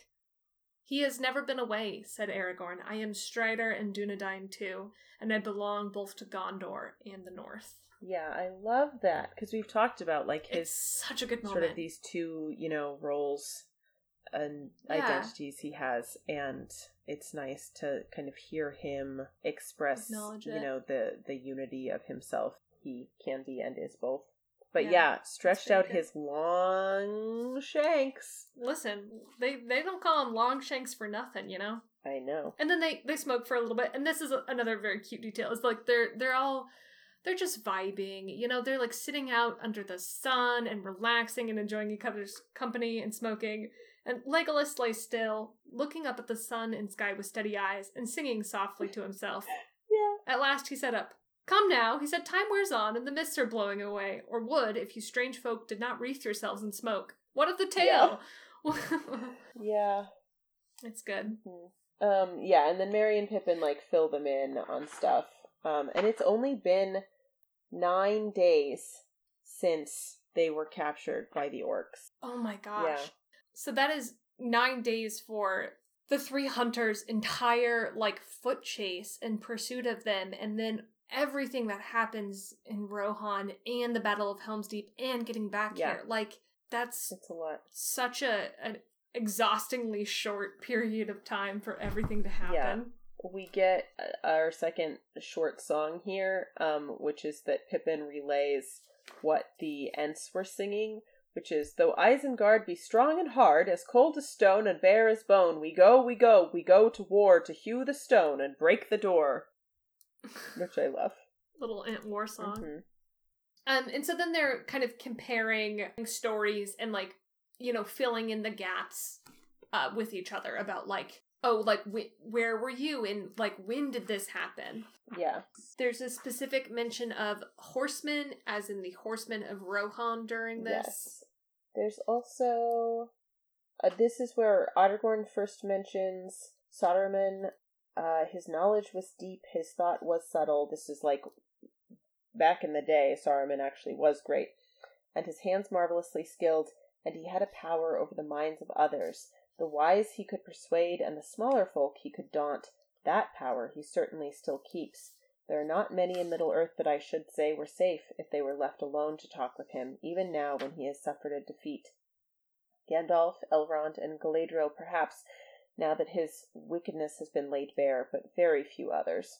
Mm-hmm. And this is where we get more of that, like, Relate what we were talking about when we first got into Yeah, this, which is you know they're telling the Ents' destruction of Isengard. Yeah, and then also they they relay Gandalf showing up at Isengard on Shadowfax. Suddenly, a great horse came striding up like a flash of silver, and this is the first time that Merry and Pippin realize that Gandalf is alive. In the movie, they meet him in when they're still in Fangorn with Treebeard, um, but Mhm. in the book. It Yeah. seems like Treebeard had met him in the woods at some point, but Merry and Pippin had not, because like Treebeard like already Right. knew, and the hobbits didn't. Um, Yeah. and Presumably when they were like off with Quickbeam or before they were. And Gandalf says to them, "Wherever I have been, I am back." He answered in the genuine Gandalf manner, um, and then it's like, "Okay, gotta go. See you soon." That's very good. Uh, Th- yeah, and there's also so after after Gandalf's meeting with Treebeard, Treebeard says to them, um, um, oh shit, where is it? Treebeard was very thoughtful after Gandalf had gone. He had evidently learnt a lot in sh- in a short time. Oh, yeah. digesting Oh. it. Yeah, go ahead. He looked at us and said, "Hmm, well, I find you are not such hasty folk as I thought," which is very Yeah. funny. Yeah, yeah, and you said much less than you might and no more than you should, which is nice. It's nice validation for the hobbits. And they talk about, you know, how they flooded Isengard. So the river was gone because the Ents had temporarily diverted it um, to flood Isengard, but it will go back. And then I think the next significant plot thing is is Grima coming Yes, to and, it, Isengard. and that's a horse too, because it says, "But out of the mist there rode a man on an old, tired horse," and then he's all like bewildered, and it turns out to be Grima, whose horse bolts when Treebeard just lifts him out of the saddle and holds him in the air. Yeah, and there's also as soon as um Grima kind of sees what's going on at Isengard, he to Treebeard is like, "Oh, let like let me go. Like I you know what? Never mind. Like I've seen it and I'm okay." And Treebeard is like, "Well, you can either wait here for your master as in Theoden, or you can like wade across this like flooded bowl to Orthanc. And then uh, as Grima like splashes off, you know, there's a, a sad little moment where Grima is like, I can't swim, and then has to like wade through the water with like Treebeard like marching, like frog marching him along. Yeah. Um. Yeah. I mean, Grima tries to like pull one over on Treebeard initially, and it's like, "Oh, I'm a messenger Yeah. from the king to Saruman." Oh well, and it, and even says because like no one but me was like brave enough to like take the message with all the orcs about, Yeah. like which you little right. shit. And Treebeard said, "Ha. Hmm. I was expecting you, Master Wormtongue. Yeah. Gandalf got here first, so I know as much about you as I need, and I know what to do with you. Put all the rats in one trap," said Gandalf, "and I will." And I love that line. It's very good. So Grima gets inside, and I think the line is struggled up the stairs like a like a draggled rat. There's one other thing here before they kind of come back to like the present. Aragorn says, like Gimli's like, "Oh, we understand everything perfectly now." Aragorn says, "All except one thing. Leaf Mm. from the South Farthing in Isengard. The more I consider it, the more curious I find it. I have never been in Isengard, but I have journeyed in this land, and I know well the empty countries that lie between Rohan and the Shire. Neither goods nor folk have passed that way for many a long year, not openly. Saruman had secret dealings with someone in the Shire, I guess. Wormtongues may be found in other houses than King Theoden's. Was there a date on the barrels? And it was the year before last. This is not this is not a coincidence. Yes, yes. So we get yeah a hint that something there's you know Saruman. Saruman's reach goes far. Yeah. And then the parties they decide to join back up with Gandalf and Theoden uh, and Treebeard because Gandalf said he has to talk to Saruman. Yes, and uh, I think this is really interesting. I I truly do not want to spend too much time on it because I just we just can't. Um, there's one thing before we get there, which is that when they like come around to where Gandalf had gone, they're like, "Oh, there they are," and then it says Gandalf rode forward to meet them, and it kind of seems like Gandalf just never got off his horse. That they're just. The entire time he's just I mean, been probably he did. Probably he got down and he ate, and then he got back on his horse. But it it's just like, oh, yep, they're just still on their horses. Everyone is just on horses all the time. yeah. So they're all like gathered around the tower. It says the riders of Rohan sought, sat uneasily upon their horses on either side of the stair and looked up darkly at the great tower, fearing what might befall their lord. Merry and Pippin sat on the bottom step, feeling both unimportant and unsafe. I so, that's so, that line just like God. Yeah. Yeah. Um so then Gandalf calls Saruman out. It says suddenly another voice spoke, because Grima initially answered, low and melodious, its very sound an enchantment. Those who listened unwarily to that voice could seldom report the words that they heard, and if they did, they wondered, for little power remained in them. Mostly they remembered only that it was a delight to hear the voice speaking. All that it said seemed wise and reasonable, and desire awoke in them by swift agreement to seem wise themselves. And he says, Well, why must you disturb my rest? Will you give me no peace at all by night or day? Its tone was that of a kindly heart aggrieved by injuries undeserved.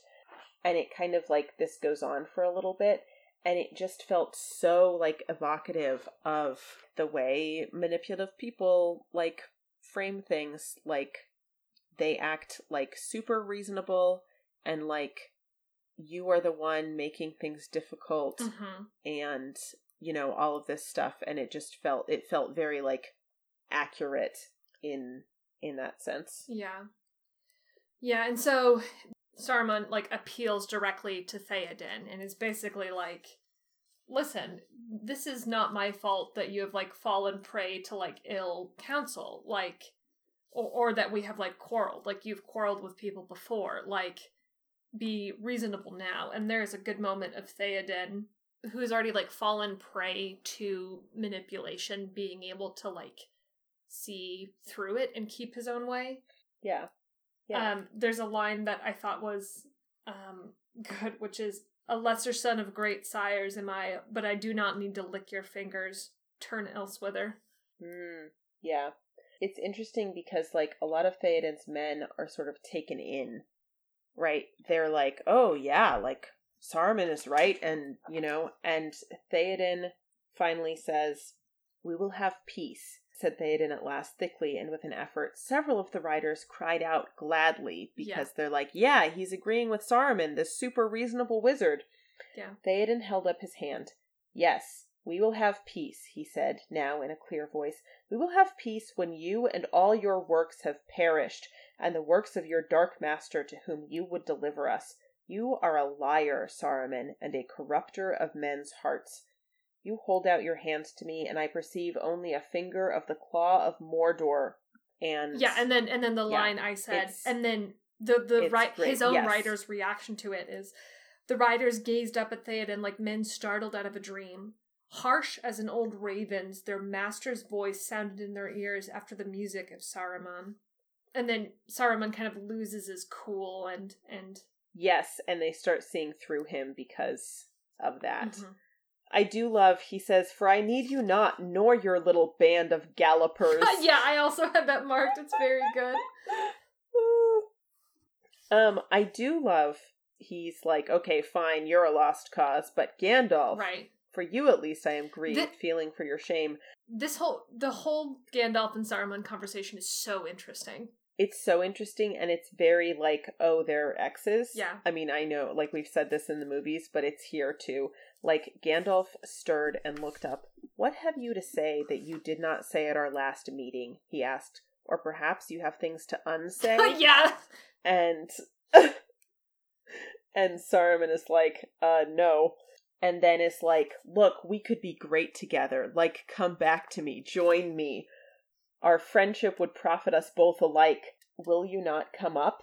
Then Gandalf laughed. The fantasy vanished like a puff of smoke. And also the like greatest breakup line. So Gandalf is like laughing about this. Ah me, he paused, getting the better of his mirth. Understand one another? I fear I am beyond your comprehension. Yeah, yeah, it's great. And then, which you talked about this earlier with the sort of like opportunity for redemption and like Yeah. I don't know, rehabilitation, I guess, is that Gandalf like offers him a chance to kind of like live and be free. Yeah, he specifically Um, says you do not need to like, fear for your skin. You can leave Orthanc free if you wish. Saruman like sneers at it and says, "What do you mean by free? There are conditions, I presume." Yeah, and Gandalf says no, like like I mean like free from bond of chain or command to go where you will, even even to Mordor, Saruman, if you desire, but you will first surrender to me the key of Orthanc and your staff. They shall be pledges of your conduct, to be returned later if you merit them. I, I- think it's it's it's very interesting that they like explicitly deal in the possibility of like like even though the morality is so like black and white in many ways in these books, it, I I think it's very interesting that like Saruman be Yeah. like given the opportunity, the, like the genuine opportunity to to change, Yeah. And And, and, uh, with the, with the acknowledgement that like you might you might not And he doesn't, but Gandalf then says, You might still have turned away from folly and evil and have been of service, but you choose to stay and gnaw the ends of your old plots. Stay then, but I warn you, you will not easily come out again, not unless the dark hands of the East stretch out to take you. And then Gandalf excommunicates him. yeah Um, yeah he says, Behold, I am not Gandalf the Grey, whom you betrayed. I am Gandalf the White, who has returned from death. You have no color now, and I cast you from the Order and from the Council. And then he says, Saruman, your staff is broken, and the staff, like, breaks. And he says, Go. And Saruman sort of, like, crawls away. And that's when Grima throws the Palantir out the window. which Pippin Pippin goes to retrieve. And then there's a there's an interesting moment. You know, Gandalf quickly takes the Palantir from Pippin and they kind of start to ride away. And Pippin asks Gandalf, like, what will you what will you do to him? What if Sauron does not conquer? What will you do to him? I nothing, said Gandalf. I will do nothing to him. I do not wish for mastery. What will become of him? I cannot say. I grieve that so much that was good now festers in the tower. That line specifically, I do not wish for mastery, is very interesting. Yeah. And then uh, Saruman realizes Grima that has- um, Gim- Grima, yeah, through the Palantir and is mad. Uh, and then Treebeard and Legolas are like chatting, and Legolas mentions how much he would love to go visit Fangorn. And Treebeard is like, "Oh my god, an elf! Of course you are welcome to Fangorn." And Legolas is like, "I'd like to bring, you know, like my boyfriend." And Treebeard is like, "Yeah, of course, elves are welcome." And Legolas is like, "No, no, no! I speak of this here, Gimli, Gloin's son." And Treebeard is like, "Ooh, um, Yeah. Well, because so it says Gimli bowed low, and the axe slipped from his belt and clattered on the ground. And then Treebeard is like, "Oh, a dwarf and an axe bearer. I have goodwill to elves, but you ask much. This is a strange friendship." And then, do you want to read that like last line? Strange it may seem, said Legolas, but while Gimli lives, I shall not come to Fangorn alone. And then, you know, they talk about the battle, but it's it's really good. While Gimli lives, I shall not come to Fangorn alone. While Gimli lives, I shall not come to Fangorn alone. till death do them part. It's love. And then Treebeard mentions that, like, in light of everything that they've done, he has added hobbits to the, like, Ents taxonomical song of all living creatures. Yes, yes, yes. So now it goes, Ents the earthborn oldest mountains, the wide walkers water drinking, and hungry as hunters, the hobbit children, the laughing folk, the, The little, little people. people. And then Gandalf and Treebeard kind of talk over the specifics of like, hey, don't let Saruman out of the tower. And Gandalf also specifically asked them to release the Isen again to, to essentially flood the place again so that Saruman is not able to escape through any of the underground shafts. And that brings Yeah. us to the last chapter of the book, the Palantir, which is Yes, scary. it is. There's a lot of riding. Everyone is tired of riding, the hobbits especially. Yeah, Merry has some good like sass for Gandalf about writing. Are we writing far tonight, Gandalf? Yeah. asked Merry after a while. I don't know how to feel how you feel with small ragtag dangling behind you, but the ragtag is tired and would like to stop dangling and lie down, which is what Saruman had called them. Yeah. Gandalf is like, "Oh, you heard that? Like, don't let Saruman bother you. Like, condescension from Saruman is a compliment or whatever." And Merry chirpily says, "Thank you. It is a greater honor to dangle at your tail, Gandalf. For one thing, in that position, one has a chance of putting a question a second time. Are we writing far tonight?" Just- he, you know, he wants to like ask Gandalf more questions about what's going on, and Gandalf is being Gandalf about it. And Merry says, "All right, I'll tackle Strider by the campfire. He's less testy." Yeah. Yeah, yeah, yeah. So they camp. And Merry and Pippin are talking a little bit, um, because Pippin is like weirdly restless. And Merry's like, Yo, what's up, bro? And Pippin said, You had the luck, Merry.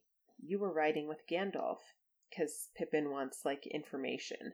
Specifically about the Palantir. Yes. And Merry says about like Gandalf, um, because, you know, this is their first time like hanging out with him since he's come back to life.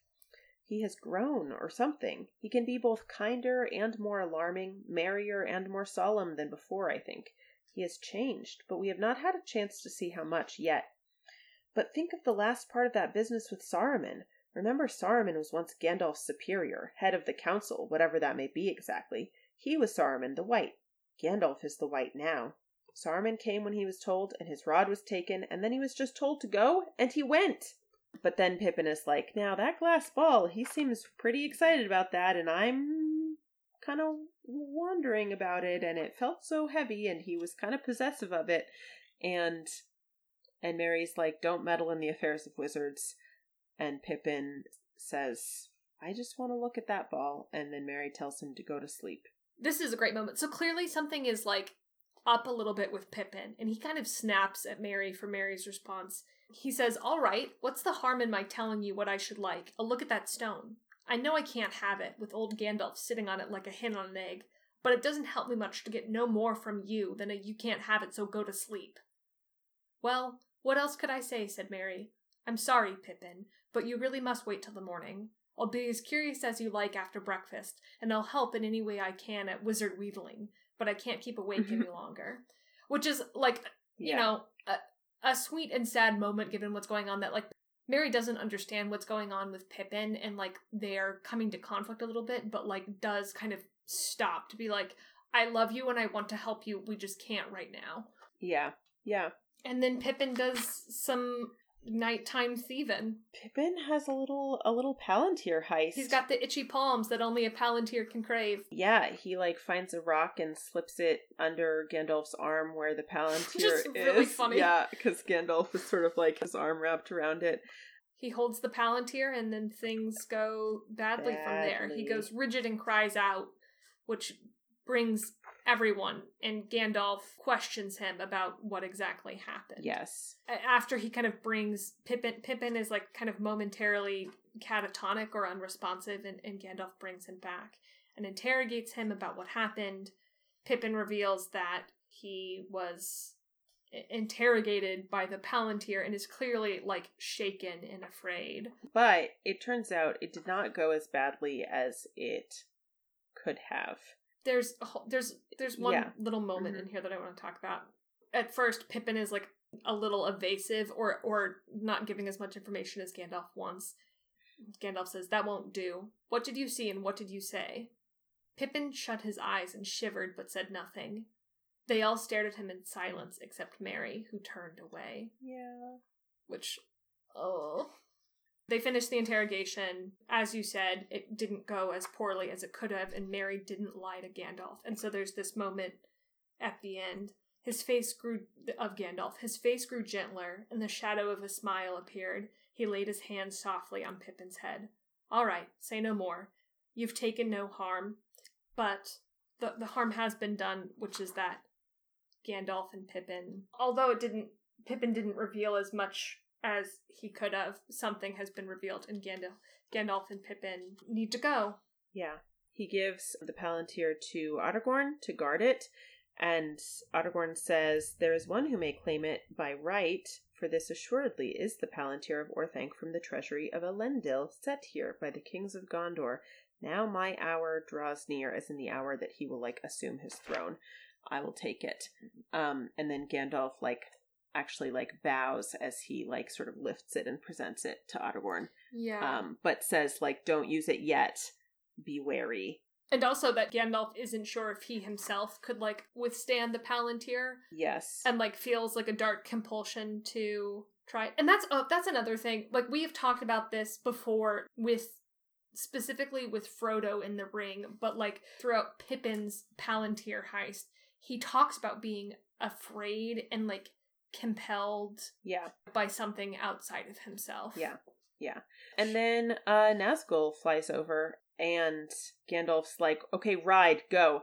And it says he sprang away, calling Shadowfax as he ran. Aragorn followed him. Going to Pippin, Gandalf picked him up in his arms. "You shall come with me this time," he said. "Shadowfax shall show you his paces." Then he ran to the place where he had slept. Shadowfax stood there already, slinging the small bag, which was all his luggage, across his shoulders. I love it. He has a little wizard backpack. A little wizard backpack. The wizard leapt upon the horse's back. Aragorn lifted Pippin and set him in Gandalf's arms, wrapped in cloak and blanket. Farewell, follow fast, cried Gandalf. Away, Shadowfax.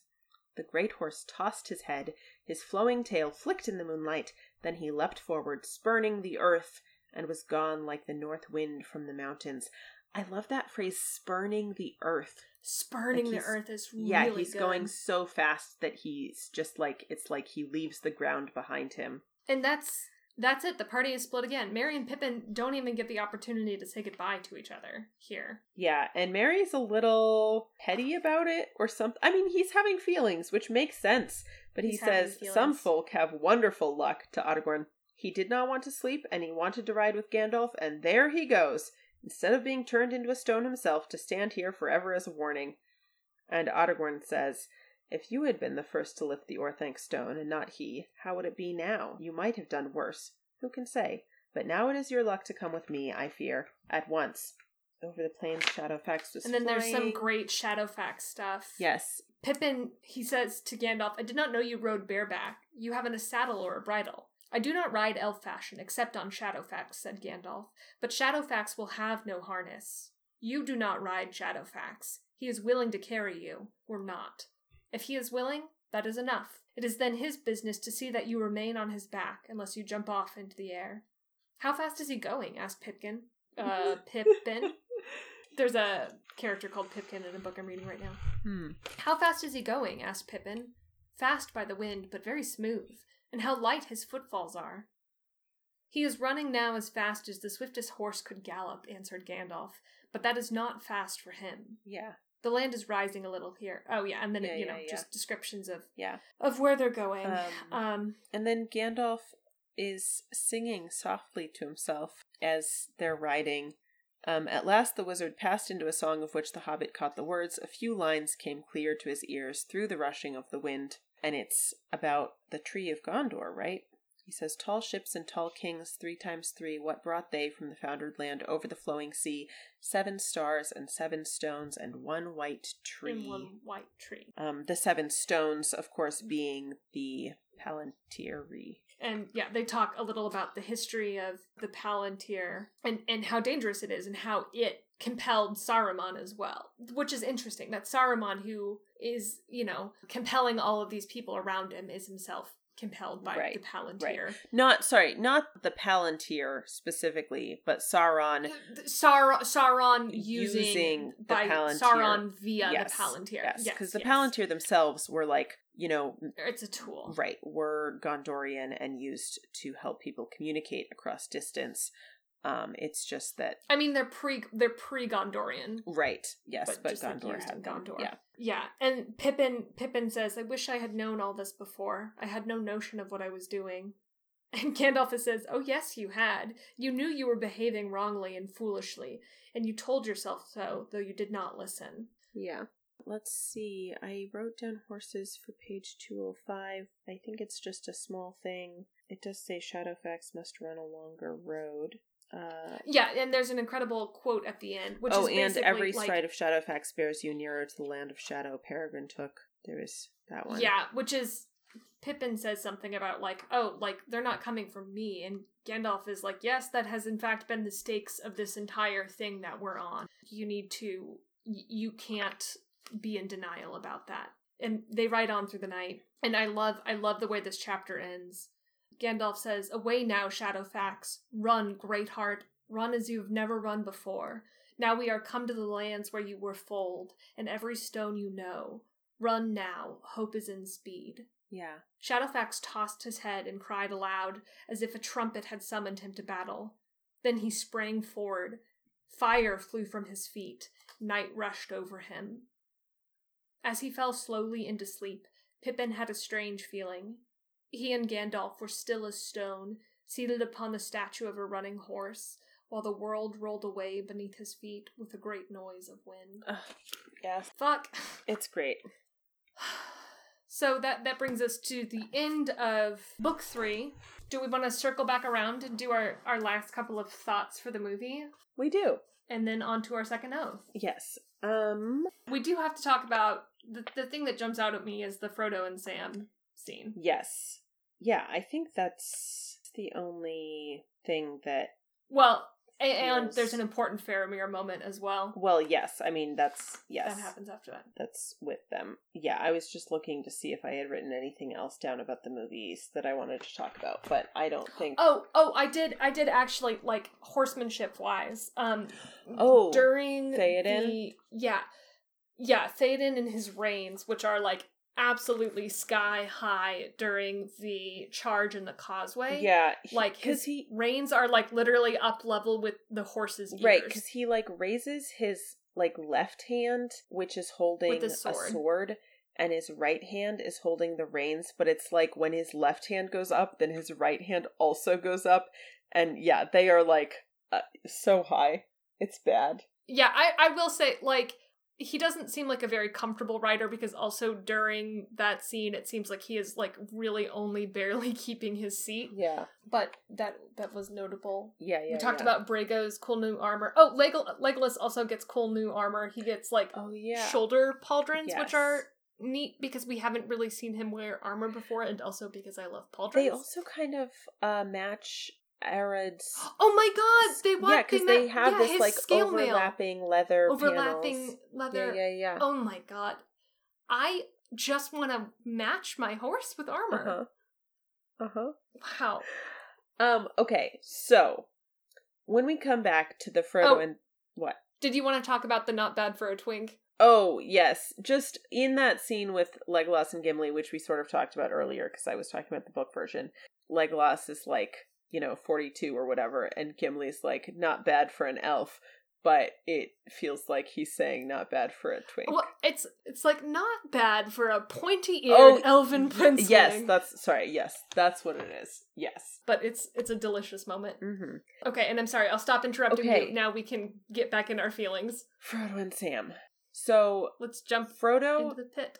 has his sword at Sam's neck, right? And Sam is like, "Don't you know you're Sam?" Don't you know your Sam? Oh, it's so heartbreaking. And then finally, like, there's this, like, it feels like minutes, but it's, you know, I don't know, a second or two of them just, like, staring at each other. And Frodo finally, like, comes back to himself and realizes and sort of, like, casts his sword aside and sits back against the wall and is just, like, devastated at his own. Oh, I had never realized how much this moment mirrors the interaction with Bilbo when Bilbo gives him Sting. Yeah, yeah. Oh, I mean, he, yeah, he recognizes the ways that, you know, he's been transformed affected. yes by the ring and it sucks and and he's like what are we even fighting for maybe there's a line before that but at some point he says what are we holding on to He, I think, just says something along the lines of "Oh, Sam," and Sam kind of picks himself up. yeah He like stumbles over to like a an arched doorway and is kind of looking out at the destruction of Osgiliath, and he's Mhm. basically like, "How did we get here? Like, how did you and I wind up here?" yeah and goes on about how like although they're so hurt in more ways than one and like out of their league they have to do it because there's good in the world worth fighting for he doesn't say that thing yet though he says that there's good worth fighting for in response to frodo's question what are we holding on Yeah. to? I was just trying to figure out the lead up to that to that particular question. Here we can probably look up the exact quote. Because it's important. It's very important. Oh yeah. Oh no it's ouchy. it's it's like it's not this is like before sam goes into his whole monologue. Yeah Fro- frodo says i can't do this sam and sam says i know it's all wrong. By all rights we shouldn't even be here but we are. It's like in the great stories mr frodo the ones that really mattered full of darkness and danger there were and sometimes you didn't want to know the end because how could the end be happy? How could the world go back to the way it was when so much bad happened? In the end it's only a passing thing the shadow even darkness must pass a new day will come and when the sun shines, it will shine out the clearer. Those were the stories that stayed with you, that meant something, even if you were too small to understand why. But I think, Mr. Frodo, I do understand. I know now. Folks in those stories had lots of chances of turning back, only they didn't, because they were holding on to something. oh and then okay interesting yeah i had that what are we holding on i to, had that Sam? flipped around in my head yes so yes then frodo says what are we holding on to sam and before sam responds with words he reaches out and like pulls frodo to his feet Literally grabs Frodo. Yes, so that like the the clear like visual physical answer to what are we holding on to is like each other. Like I am holding on to you, Frodo. And then he says Mhm. that there's some good in the world worth fighting for or whatever that line is. But to me like the the the sort of physical and like visual response before he says anything is so powerful. Yeah, especially especially we talked about this when we were watching because it mirrors earlier when like Sam is trying to talk to Frodo through his kind of like ring trance and like it's good that he's like saying the things that he's saying, but like they're not getting through to Frodo. And so it's this like physical action to like Yeah. demonstrate. Yeah. And then Faramir has like seen Sam's like, you know, monologue and and this interaction. Sam's declaration of love. Yes. And he comes over and as you may recall, we talked about how uh, Faramir is like definitely trans in Yeah. in our last episode. And he comes over and he says, "I think we finally understand one another." And then says that they're going to be released. And to me, this is so clearly like Faramir recognizes that Frodo and Sam are like fellow members of like they are also gay or queer or whatever and Mhm. is like yes like this is my family and i have to look out for them Right. I mean, the line he he says to Frodo, like, "We like see each other," or we, we you know, yeah like, we finally you more understand one another and it's yeah, it's it's so i just i know that this is probably you know not what the filmmakers were thinking. I don't know what you know philippa boy is it philippa boyens? It's Philippa Fran Walsh and, and Philippa, Philippa- Boyens. yeah yeah. Uh you know what their own sort of head headcanons were. But i just think like why would you make it that line and not like oh i see the nobility of your quest now or what i don't know. I just there is something so clearly like like they Faramir like recognizes a kinship between them a similarity Mm-hmm. and and it's like yeah like i have to help you instead of kidnapping you and then the one like guard soldier guy is like but the law of the land Your life will be forfeit. right You know the laws of our land. Your life will be for- like it's illegal. Your life will be forfeit for it. right and as you pointed i mean like that just adds to it for me that like Faramir is like yeah i know the law i have been sort of living in you know transgression of it or like challenging of it like my whole life and i have to do what's right here and it just Right. is great And all of this fits so nicely and feels like it is impossible to not see. yeah And so then, like, you know, Faramir starts to lead them out of the city and they talk some logistics about like where they're going and blah, blah, blah. Mhm. And Sam says to Faramir, You've shown your quality, sir. Which, again, like mirrors that scene Yes. of like Boromir affirming Faramir, like as his brother yeah before we go. And it, it just, yeah, it, it fits so nicely. yeah and like sam doesn't even know that like that Sam doesn't even phrasing is like particularly No. meaningful to Faramir, but it's just Right. oh, it's good. It's really good. It's good. It's good. And then yeah, and we see Frodo and Sam like back in the woods, like hiking through, and Sam kind of has a moment with Gollum where he's like, "You know that like Frodo wasn't trying to hurt you, right? Like we have, we're on the same page. We have an understanding. No hard feelings." And Gollum's like, "Yes, master," but um, it becomes clear at the end when he's sort of like having this like Gollum Smeagol dialogue that Gollum kind of wins out because he does in fact feel betrayed. But the part I Well, and and and when he tells when he responds to Sam and says no hard feelings, we hear him do the Gollum cough, yes, we haven't right, yes, heard. um, yeah. and it does. Oh, the other thing I forgot is like when Frodo and Sam are sort of having their moment, Smeagol Gollum is the weird like emotional filter for that. Yeah, we keep like so much of that dialogue is it. watching Gollum's face and how he reacts to it, which I think is an interesting choice. Yeah, I mean, I think mostly that's about showing. I mean, like we've talked about that Saruman and the Hillmen are like given the potential for redemption, and I think the camera is sort of showing us like these two paths, right? That Smeagol also has the potential, like he's sort of moved by that conversation, and then the other side of it wins Yeah. out. Um, but it's there.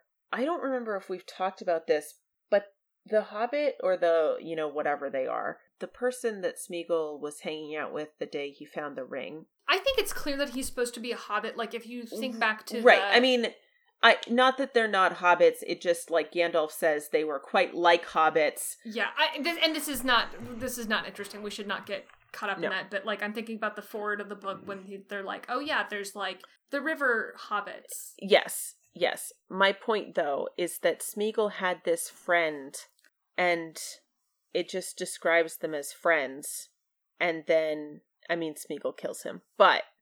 I just think maybe they were in love, and Smeagol is thinking about that Oh, when he Sme- sees Smeagol and Déagol. Yeah, when he sees Frodo and Sam together. Oh God, which makes the like Gollum Sam animosity like so much worse. Yeah. Yeah, I think there's there's jealousy there.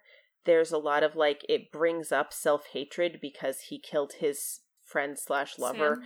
Um Yeah, Yeah. right. He he killed his Sam, and Frodo has his Sam, and like Smeagol is like projecting a lot onto that. Yeah, yeah, And- absolutely. Yeah, it's just it's just a lot. That's Joey, you might be the world's first Smeagol Déagol shipper. no. I feel like Molly implies this in her fic. Actually, Oh, interesting. I have not got I there. think I think she yet. has a a moment. Okay, world's um, second Smeagol Déagol shipper. there is this lovely moment um, with Frodo and Sam at the end where they're talking about like like being in the stories. Yeah, they they've returned to the idea of the great stories and whether or not stories will be told about them. And Sam is kind of telling it to Frodo to like cheer him up, like, "Oh, Frodo, like Frodo the the brave."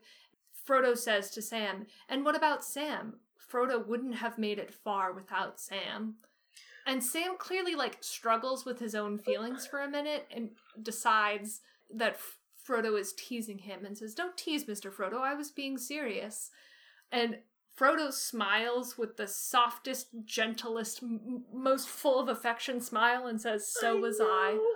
Oh, I okay. So I have been the Elijah Wood hater on this podcast in the past, hmm and I still have my moments. But I will say that our conversation with Molly helped me like give myself space to like pay attention to him in a different way, and I don't know, and like let myself be moved by it. I like I love book Frodo and like shipping book Frodo and Sam and I just like movie Frodo rubbed me the wrong way in a lot of ways and I'm sure I will still have those moments but I really enjoyed this segment of the movie and was able to just like feel emotional about them instead of Oh, good. I'm so glad. frustrated with I Elijah will be Wood. very curious to see how that does because Frodo and Sam have really only begun to be tested and like that that will be pushed to its fullest extent as we get into Return of the King Yeah, and everything that I'm worried there. about how I'll feel once Frodo is back in like intense physical suffering. I Yeah. think that's when I struggle the most with him. Yeah. But we got to see some really nice, like, soft sweetness from him, Yeah. and it was good. Sean Astin's like acting kind of gets swept under the rug or underappreciated here, but like he really does like I think it's a difficult line to toe of like being the comedic relief, but also like carrying the weight of the relationship in a way that is like believable. And he Yeah. really, really carries it here. Absolutely. Any other like roundup movie thoughts? I don't think so. We did talk really briefly, and I'll save this because I think we'll talk about this more in a future episode. But we were comparing when we were comparing like the éored on the screen with the Myriad and trying to use like relative size to help us hmm figure out the size of the host. Looking at at the shot of the éored and like knowing that many of those writers are um, are women, Yeah. and we were kind of spinning off our own little head headcanon about like the, oh, the- yeah. the great the a great majority of like the Rohirrim host being women disguised as men and the like community they're in and and Eowyn when we see her join them the like joy of like Eowyn realizing that Yeah, well, initially that, like, Eowyn doesn't know, right? So she's trying right to, like, right and everyone around her is like pretend to be to a man. gently Right. it, I I can so clearly imagine like everyone around her like in camp trying to like kind of gently clue her in and her being so like in her own feelings about who she's supposed to be. Yeah, and so anxious she- about she being can't. found out that she cannot And so anxious notice. about it. Right, Yeah, right, but so really anxious. it's it's really good. We'll we'll keep ruminating on that and come back to it, but I Yeah. did want to mention Yeah. it briefly. There's just there's a nice shot where they sort of like after the battle are like looking out over the wood that the orcs like ran into the horns and you see a bunch of these riders from the back and some of them look pretty small and you know lots of them have like long long blonde hair in the back you can very easily imagine them there as women which you know many of them are played by women which is what sparked this this conversation Yeah. yeah it's good Okay, wow. What were your favorite horses from today? Mm, that's a great question. We saw a lot of repeats of previous horses, so besides those, yeah. who was your favorite new horse? It's this is so difficult because we see these horses for such brief. I'm gonna I'm gonna go ahead and say the beefiest of the beefy, beefier, beefiest. Oh, Balgal. Um, tri trifecta. Yeah. Yeah, yeah, yeah. How about Nice. you? I think mine is Widnild because I like that white, that half That little white, white- yes. marking. oh, we we cute. also when we were, as I said, like flipping back and forth between early Two Tower and now to like compare the éored, we saw Mhm. a horse that we had missed the first time around, who is part of the éored. So Yes, I mean we didn't like uh, it, we didn't talk miss about them her, in we the counting. didn't- Kind of considered the Aered as a group, who has an incredible like eyebrow marking, mhm. just like a perfect splotch of white over her over her eye in the shape of an eyebrow. yeah, and like we had talked about a different horse with an eyebrow marking in that episode, But but, not- not not not, this one. This is a different one, Yeah. and it was cute. So sh- shout out shout out to that as a honorary horse I very much like from this segment. mm-hmm. Mm-hmm. Uh, and that's again six hundred and four. Wow, That's wow. I I really I really love the the transition in this section from four horses to three horses to three hundred and fifty seven. Mm-hmm.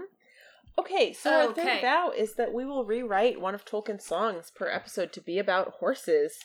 What Yes. song? So there are are actually there are actually four songs this section. I thought there were three. There are four. There's the ere iron was found or tree was hewn when young was mountain under moon ere ring was made or rock was woe it walked the forest long ago, which is about Ents. There's also the Ent war song that Merry and Pippin relate. The the Yes. Isengard be strong and Mhm. hard. Uh, Yeah, yeah, yeah. there's and there's the, about the addition hobbits. to the taxonomical song, and lastly, there's um, the little thing that ditty that Gandalf sings about the Palantir. So all of them are very short. I kind of like this first one. It has a fun little cadence to it. Okay, yeah. So this is about I think. the Ents and how old they are. Although I do like the Ents War song too. But what's our pitch for each of these? I mean, how how could they be made about horses? Ent war song is about going to get some oats. Mm. Ent's old song is about the first horse. hmm Taxonomical song, we could just add no, a few I'm, more horses. I've ruled out taxonomical and the other one. Oh, okay, well that's it then, I guess. Going to get some oats or the first horse. Yeah, actually, I like going to get the most. The first horse. the The trouble is, like, you don't actually have to change any of the words of that. You can just say Yeah. that it's about a horse instead of an Ent. Yeah, and that's we cheat sometimes, but not like that. No. Let's do this thing. So here, their goal is to, you know, destroy Isengard or like break down the door, and the obstacle is like Isengard, right? Though Isengard be strong and hard, as cold as stone and bare as bone, we go, we go, we go to war to hew the stone and break the door. So the goal is, you know, getting oats. What are the obstacles to getting oats? We could spin this a couple of different ways. Uh huh. Number one, it could be like oats heist. Gotta go be naughty and go steal oats Mm-hmm. that were not meant for me. Um, it could also be like I want my oats, but in order to like get oats, I have to be awake and probably do some work in order to get the oats. You know? hmm My other thoughts were like we've talked in the past about all of the things that horses are scared of. Uh, yeah, we could just make make up our own like gambit for them to yes, run. like like to get are- the oats, they have to go past you know the plastic bag and the flapping tarp and the puddle of water Yeah. and you know, um, maybe a deer in another Yeah. field and a llama. oh my god, was that my own Um, shadow? yeah, Uh, also weather could be a thing. It could be about like getting through a storm to get to like the warm stall and yeah. cozy stall and oats. Okay, yeah.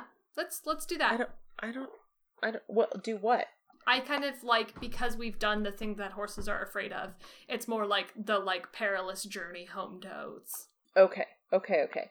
Though Isengard be strong and hard. Um, though bitter winds be what rhymes with winds is it's interesting because we have these little short rhymes so like isengard and hard and stone and bone and then war and door but they're like very close together I think the first one needs to not be the tribulations, but the thing they're trying to get through. So instead of it being like, though this thing be difficult, it's like, though the barn is far away, though like we're far from home mm. to establish the stakes. And also, like Isengard is the goal here, and home is the the goal in our rewrite. yeah it's just isengard is also the hmm. yeah no i see that because it's like it really i mean the obstacles are that it's strong and hard as cold as stone and bare as bone so though you know cozy stall Oh my god, and we could rhyme it with squall. You were talking about a storm, stall and Mm. squall. Okay, okay. Though cozy stall be through a squall wow. as and then we need a, a little rhyming couplet here. How do, how would you describe a squall? I think dark and loud are the things that horse don't like. Hmm Oh, maybe one of these phrases can be about the squall, and one of them can be about how far the, away the stall is. Oh, sure. Uh, You are making such a, a poetry creation face. Maybe a little the rhyming grimacy. Dictionary. Though cozy stall be through a squall, as far as. Hmm. Um, Name wait, any words. Uh, wait, what rhymes with night? Sight, light, blight, kite, might.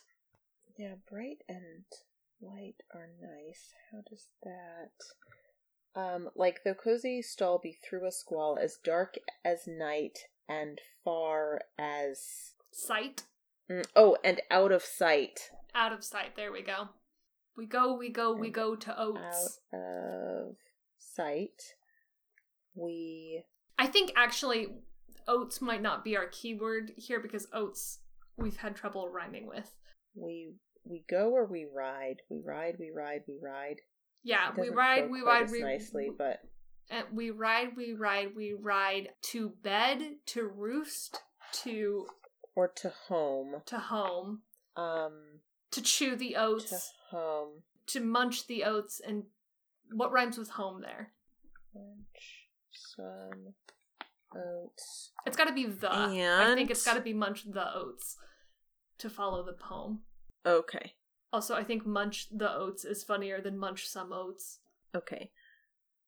Dome, gnome, comb, foam, Ooh, roam.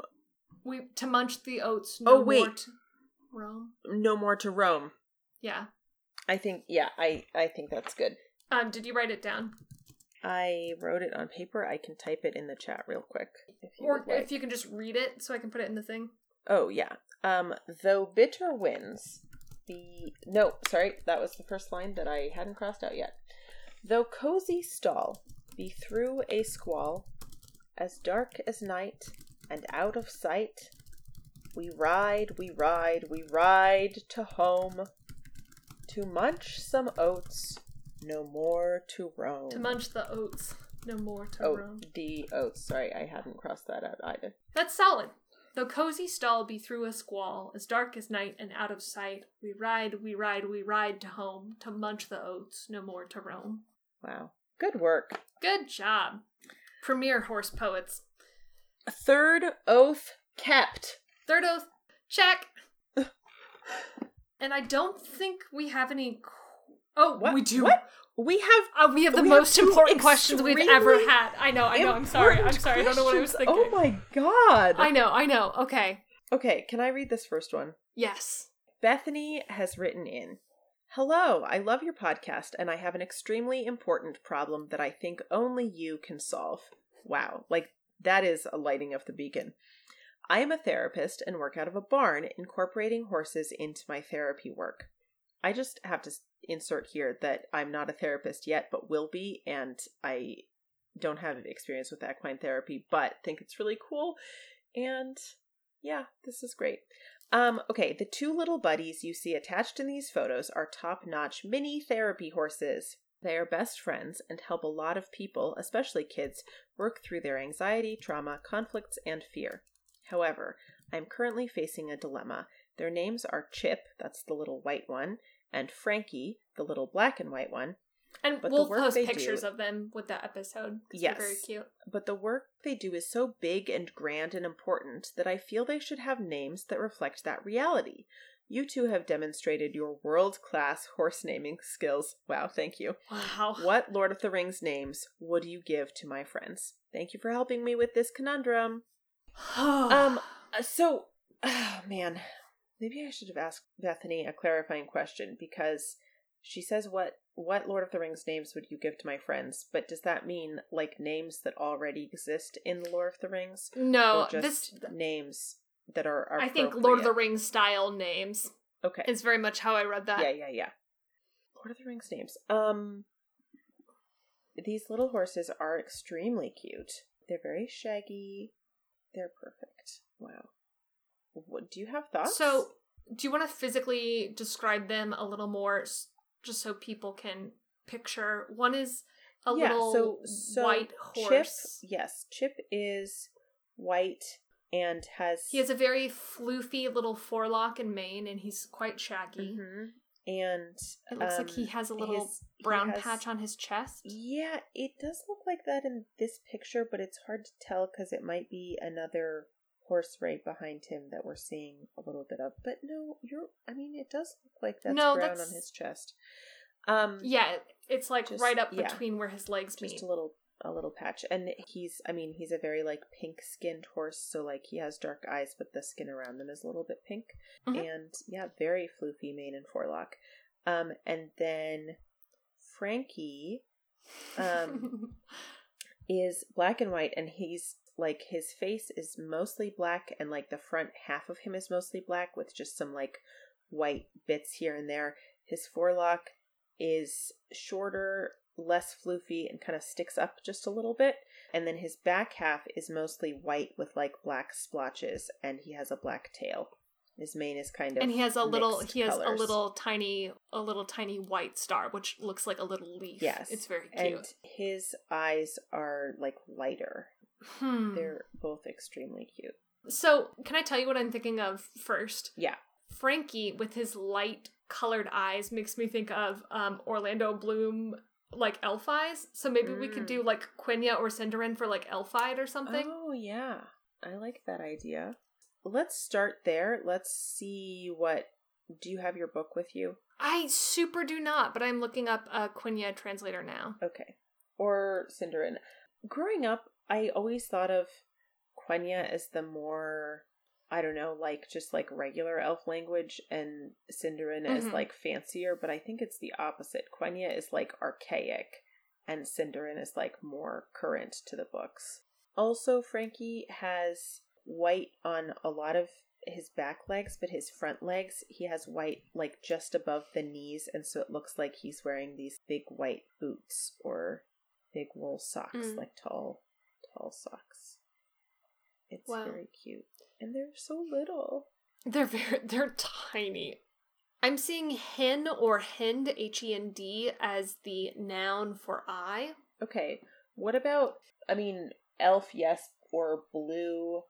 We also, like, some of the other naming conventions are like, you know, we have like Firefoot and Shadowfax and Snowmane, which Warrior right, cat names, warrior definitely. cat names, which have the benefit of both being kind of like fancy feeling and being mostly recognizable words. That's true. That's a good point. Yeah, I like the elvish idea. I just want to, you know, keep that in consideration. What are your What are your thoughts? Um, have you found words for blue or elf? um, Elda Oh, Elda right. E L D A is elf, as in like Eldar. Yeah, yeah, yeah. And Um, is like Elven home. So that could be Henelda. Or Eldahen. Ooh, Eldahen is not bad. Or Eldahend if you wanted that D on the end. D That's sort of end. optional. Eldahen is nice. What if we come up with elvish names for both of them and also more like Rohan names not like not like Gárulf, but like like Shadowfax and Snowmane, and give Bethany those options. Totally, totally. And well, the thing that's nice about I feel like when we are putting together like names that we want to translate into Elvish, we are they're essentially like that format anyways because we're like drawing from physical characteristics, you know? Yes. Um I'm trying to think of some good words to describe these little ponies.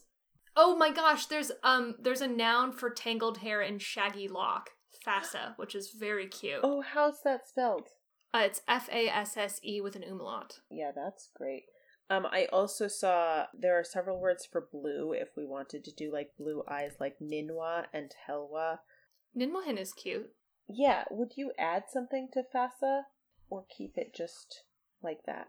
I think you could keep it just like that, especially because of it feels like a very cute, like diminutive nickname, like you'd call someone in your family. Yeah, absolutely. Like if you wanted that three syllable feel, you could easily say like Fassa Rock, right? Because rock Yeah, is little like, tangled horse. right. Um, Yeah, but I but, But- I I really like the shortening of it yes, too. It's easily yeah, which is very cute.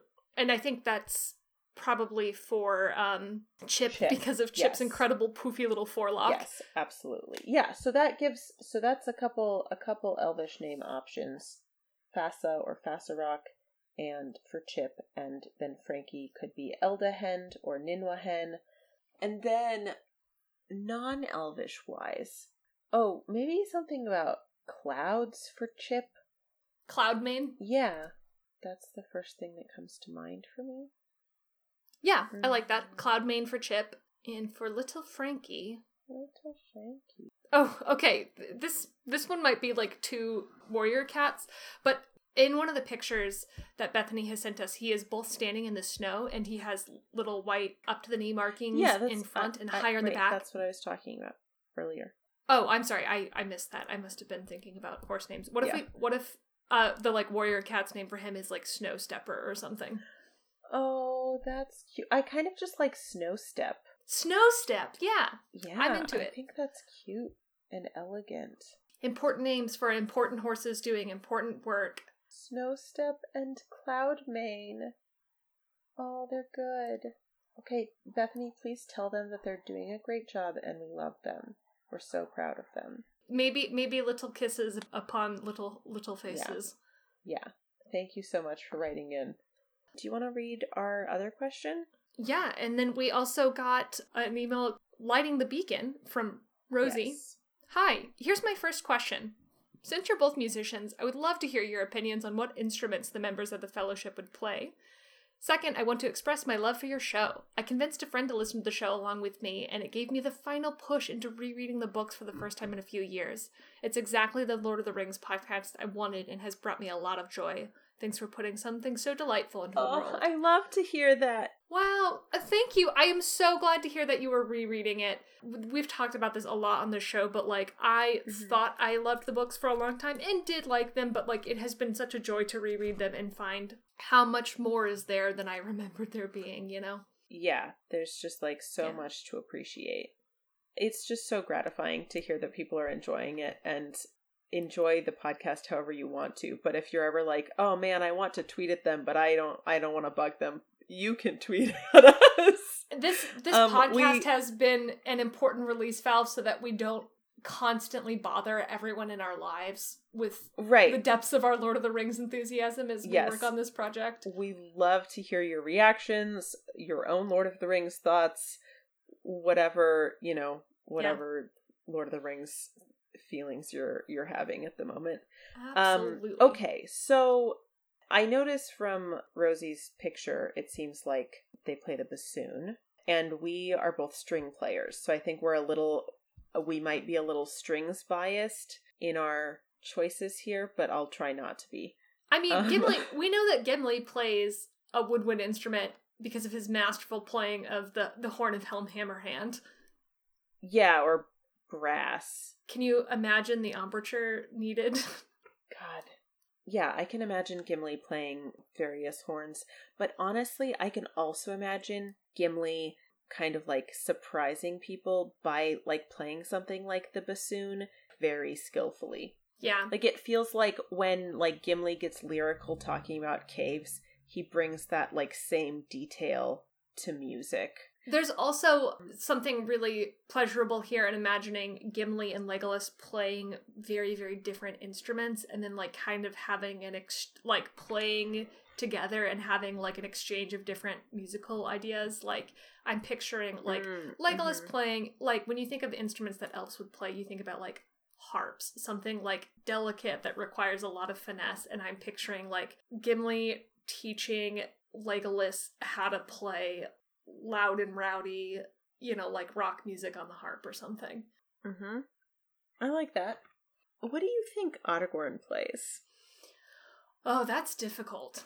This is so boring, but I want to say like the 12 string classical guitar. I can okay, I can absolutely see that, especially like the way he sings in that one part of the movie. Like I can absolutely imagine him playing like the nylon string sound of a classical guitar Mhm. with like that soft singing. Yeah. But I can also imagine him playing either the English horn or the viola. Honestly, I can see him playing any string. I feel like here's the thing. I think Aragorn has a lot of feelings, yeah. and I think he would enjoy an instrument that can Express, be very be expressive. really that can be really like singing and melancholy. Yeah. I mean, I also like the idea of this is maybe too granular, but like he is a person who spends a lot of who spent a very good chunk of his life traveling rough. And so, you know, it's like genre bending, but like can you Mm. picture like Aragorn playing a fucking harmonica in front of the fire? yes. It being like the only sound traveling for like miles around him in the nighttime. Yeah, I mean aragorn is in a lot of ways a cowboy. The bisexual Right, cowboy. like- yeah. Yeah, and um and yeah, I can absolutely see like a good good harmonica for him. We have talked before about arwen Eowyn have a punk band Mhm. in which I think arwen plays keys and sings and Eowyn plays bass. Mm. Yeah, I like that. I also I think Eowyn would be a great drummer. Yeah. I can imagine Eowyn playing a lot of instruments, I think, but if we're talking about like a band in that sense, I think Eowyn would be a cute drummer. Yeah. I, I also can see Eowyn being like kind of a classically trained violinist and feeling constrained by that. Mhm. Um And then she gets Both- an electric because- violin. and then she gets an electric violin um and does fucking kickety flips like that one, you know, the one annoying Are, dubstep are you violin talking about Lindsey. Stirling?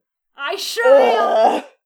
I listen. I know, I'm, and I'm sorry, sorry, to anyone who loves Lindsey Stirling. I just have feelings. just, I'm just a violinist. Can't. I just can't, can't. it just sucks to be a violinist and then anytime someone hears that you play the violin they're like oh have you heard of lindsey stirling Bro, I mean, same, but any string instrument because I don't even play the violin. I play the Right. cello, and I, people are like, "Oh my god, you must love Hilary Hahn," and I'm like, I mean, I do, but like, it's not even the same. Like, I'm bitter from like years of receiving like guitar ornaments from you know vaguely vaguely related family members and family friends and stuff. Yeah It's fine. Mhm. Um, okay I can absolutely see Merry and Pippin with any of the the small fretted instruments, like with like ukes and mandolins. honestly if like one of them played a mandolin and one of them played like a bouzouki it would be very cute oh sure. I know lots of people are not familiar with bouzoukis but there's one in my irish band so they're cool they're originally greek but used in a lot of irish music What would Gandalf play? the piano Oh my god! I don't know, I can oh my god! Melodica Gandalf! oh that's interesting Oh my god! That that I'm onto something there. yeah I also just had a flashback to being on tour like years ago and talking to not talking to like trying to take down the drum kit and being like forcibly talked at by a very annoying drunk man who told me repeatedly about how he could be in the band because he played the mel- he played the melodica very well. okay Yeah. Okay. What do you think about Boromir?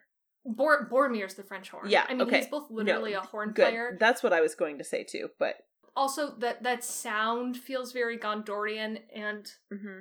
I'm going to generalize. I feel like many of the horn players um I played with in like youth orchestras were, you know, like kind of the the jock types.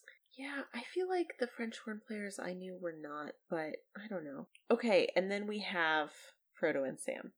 I don't think Sam plays. I don't. It's it's hard to picture Sam playing an instrument. For Oh, interesting. Reason. I I'm having an easier time imagining Sam playing an instrument than Frodo.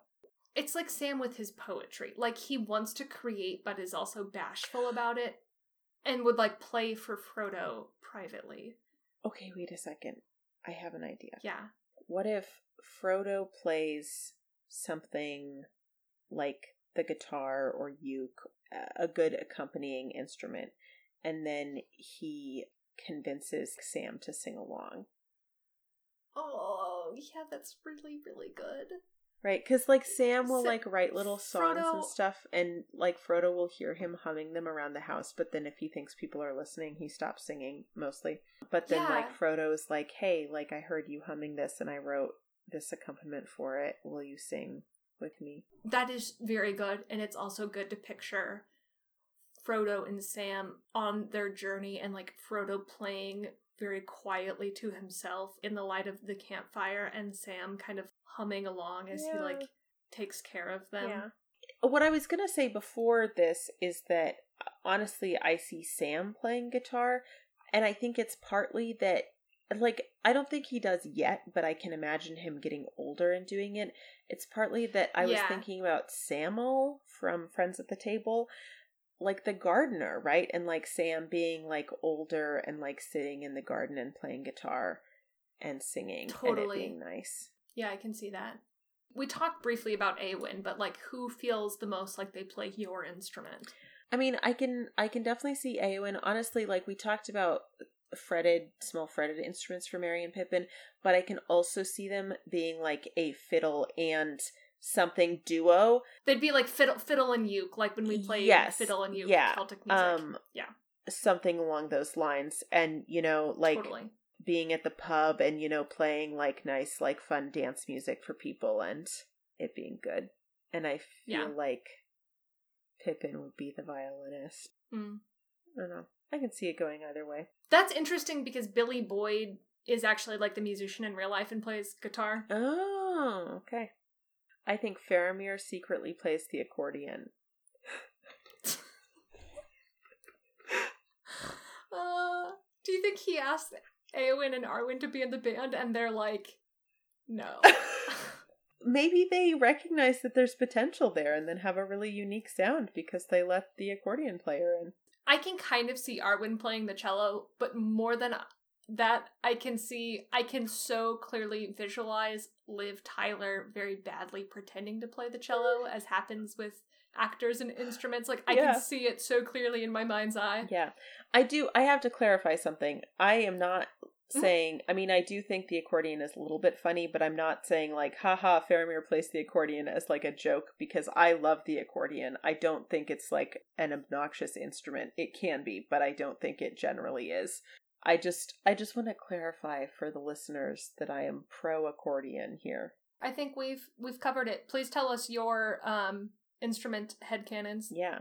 I have one quick question before we finish.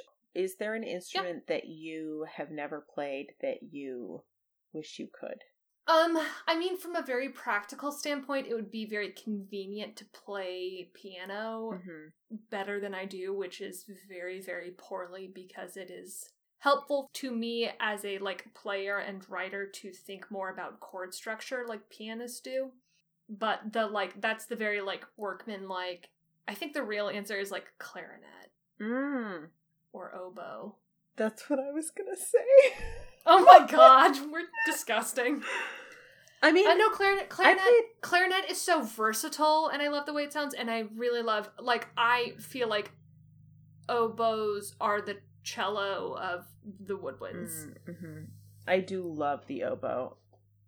Clarinet is like what I wanted to learn if I had started band in school, but instead I started homeschooling, and then the school wouldn't let me be in band because they didn't want me to sow dissent among the other students.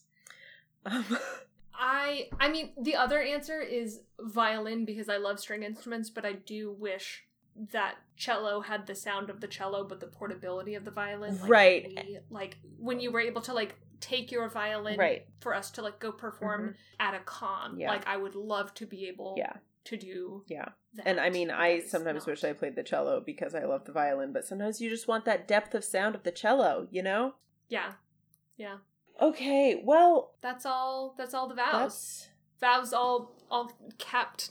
that's all the vows. Um next week we will next episode, I mean, 2 weeks from now, we will be Ooh, locking us into a time to a time time frame. I mean, we we do I mean, no one knows when. No one knows that this was recorded on Sunday, September twentieth right. I mean at four forty four. I mean, two weeks from when this episode is released, we will release know. another I'm just giving episode, and that Oh episode God. will cover a good chunk of book four, the second half of the Two Towers. yes, we were thinking um, the beginning of book four through the end of chapter uh, six, the Forbidden Pool. Maybe chapter seven, We'll see. and none of the movie because we've already covered the movie. But we will go back and talk about some of the movie scenes with Frodo and Sam that we glossed Yes. over. We'll figure out a way to talk about horses in that episode. Oh, I'm sure we'll find a way. somehow. Yeah, we'll find a hey, a a nay. I'm sorry, that was bad. Podcast is over. Pack it up. Time to go home. Thank you for listening. The music you heard at the beginning was Horse by Horse, arranged and performed by us, Caitlin and Joey. You can listen to it again at soundcloud.com slash shadowfaxpod. The cover art was made by Annie Johnston Glick at Dancy Naru on Twitter. I'm Caitlin. My pronouns are she, they, and you can follow me on Twitter at Chalo and Behold. You can follow the show at ShadowFaxPod and email your horse related LOTR questions to shadowfaxpod at gmail.com. Again, that is shadowfax, F A C T S. Joining me on this journey there and back again is Joey. My pronouns are they, them, and you can follow me on Twitter at Joey the Prince. If you want to read and watch along, check the episode description for the segment we'll cover next time. this has been Shadowfax. One horse to rule them all!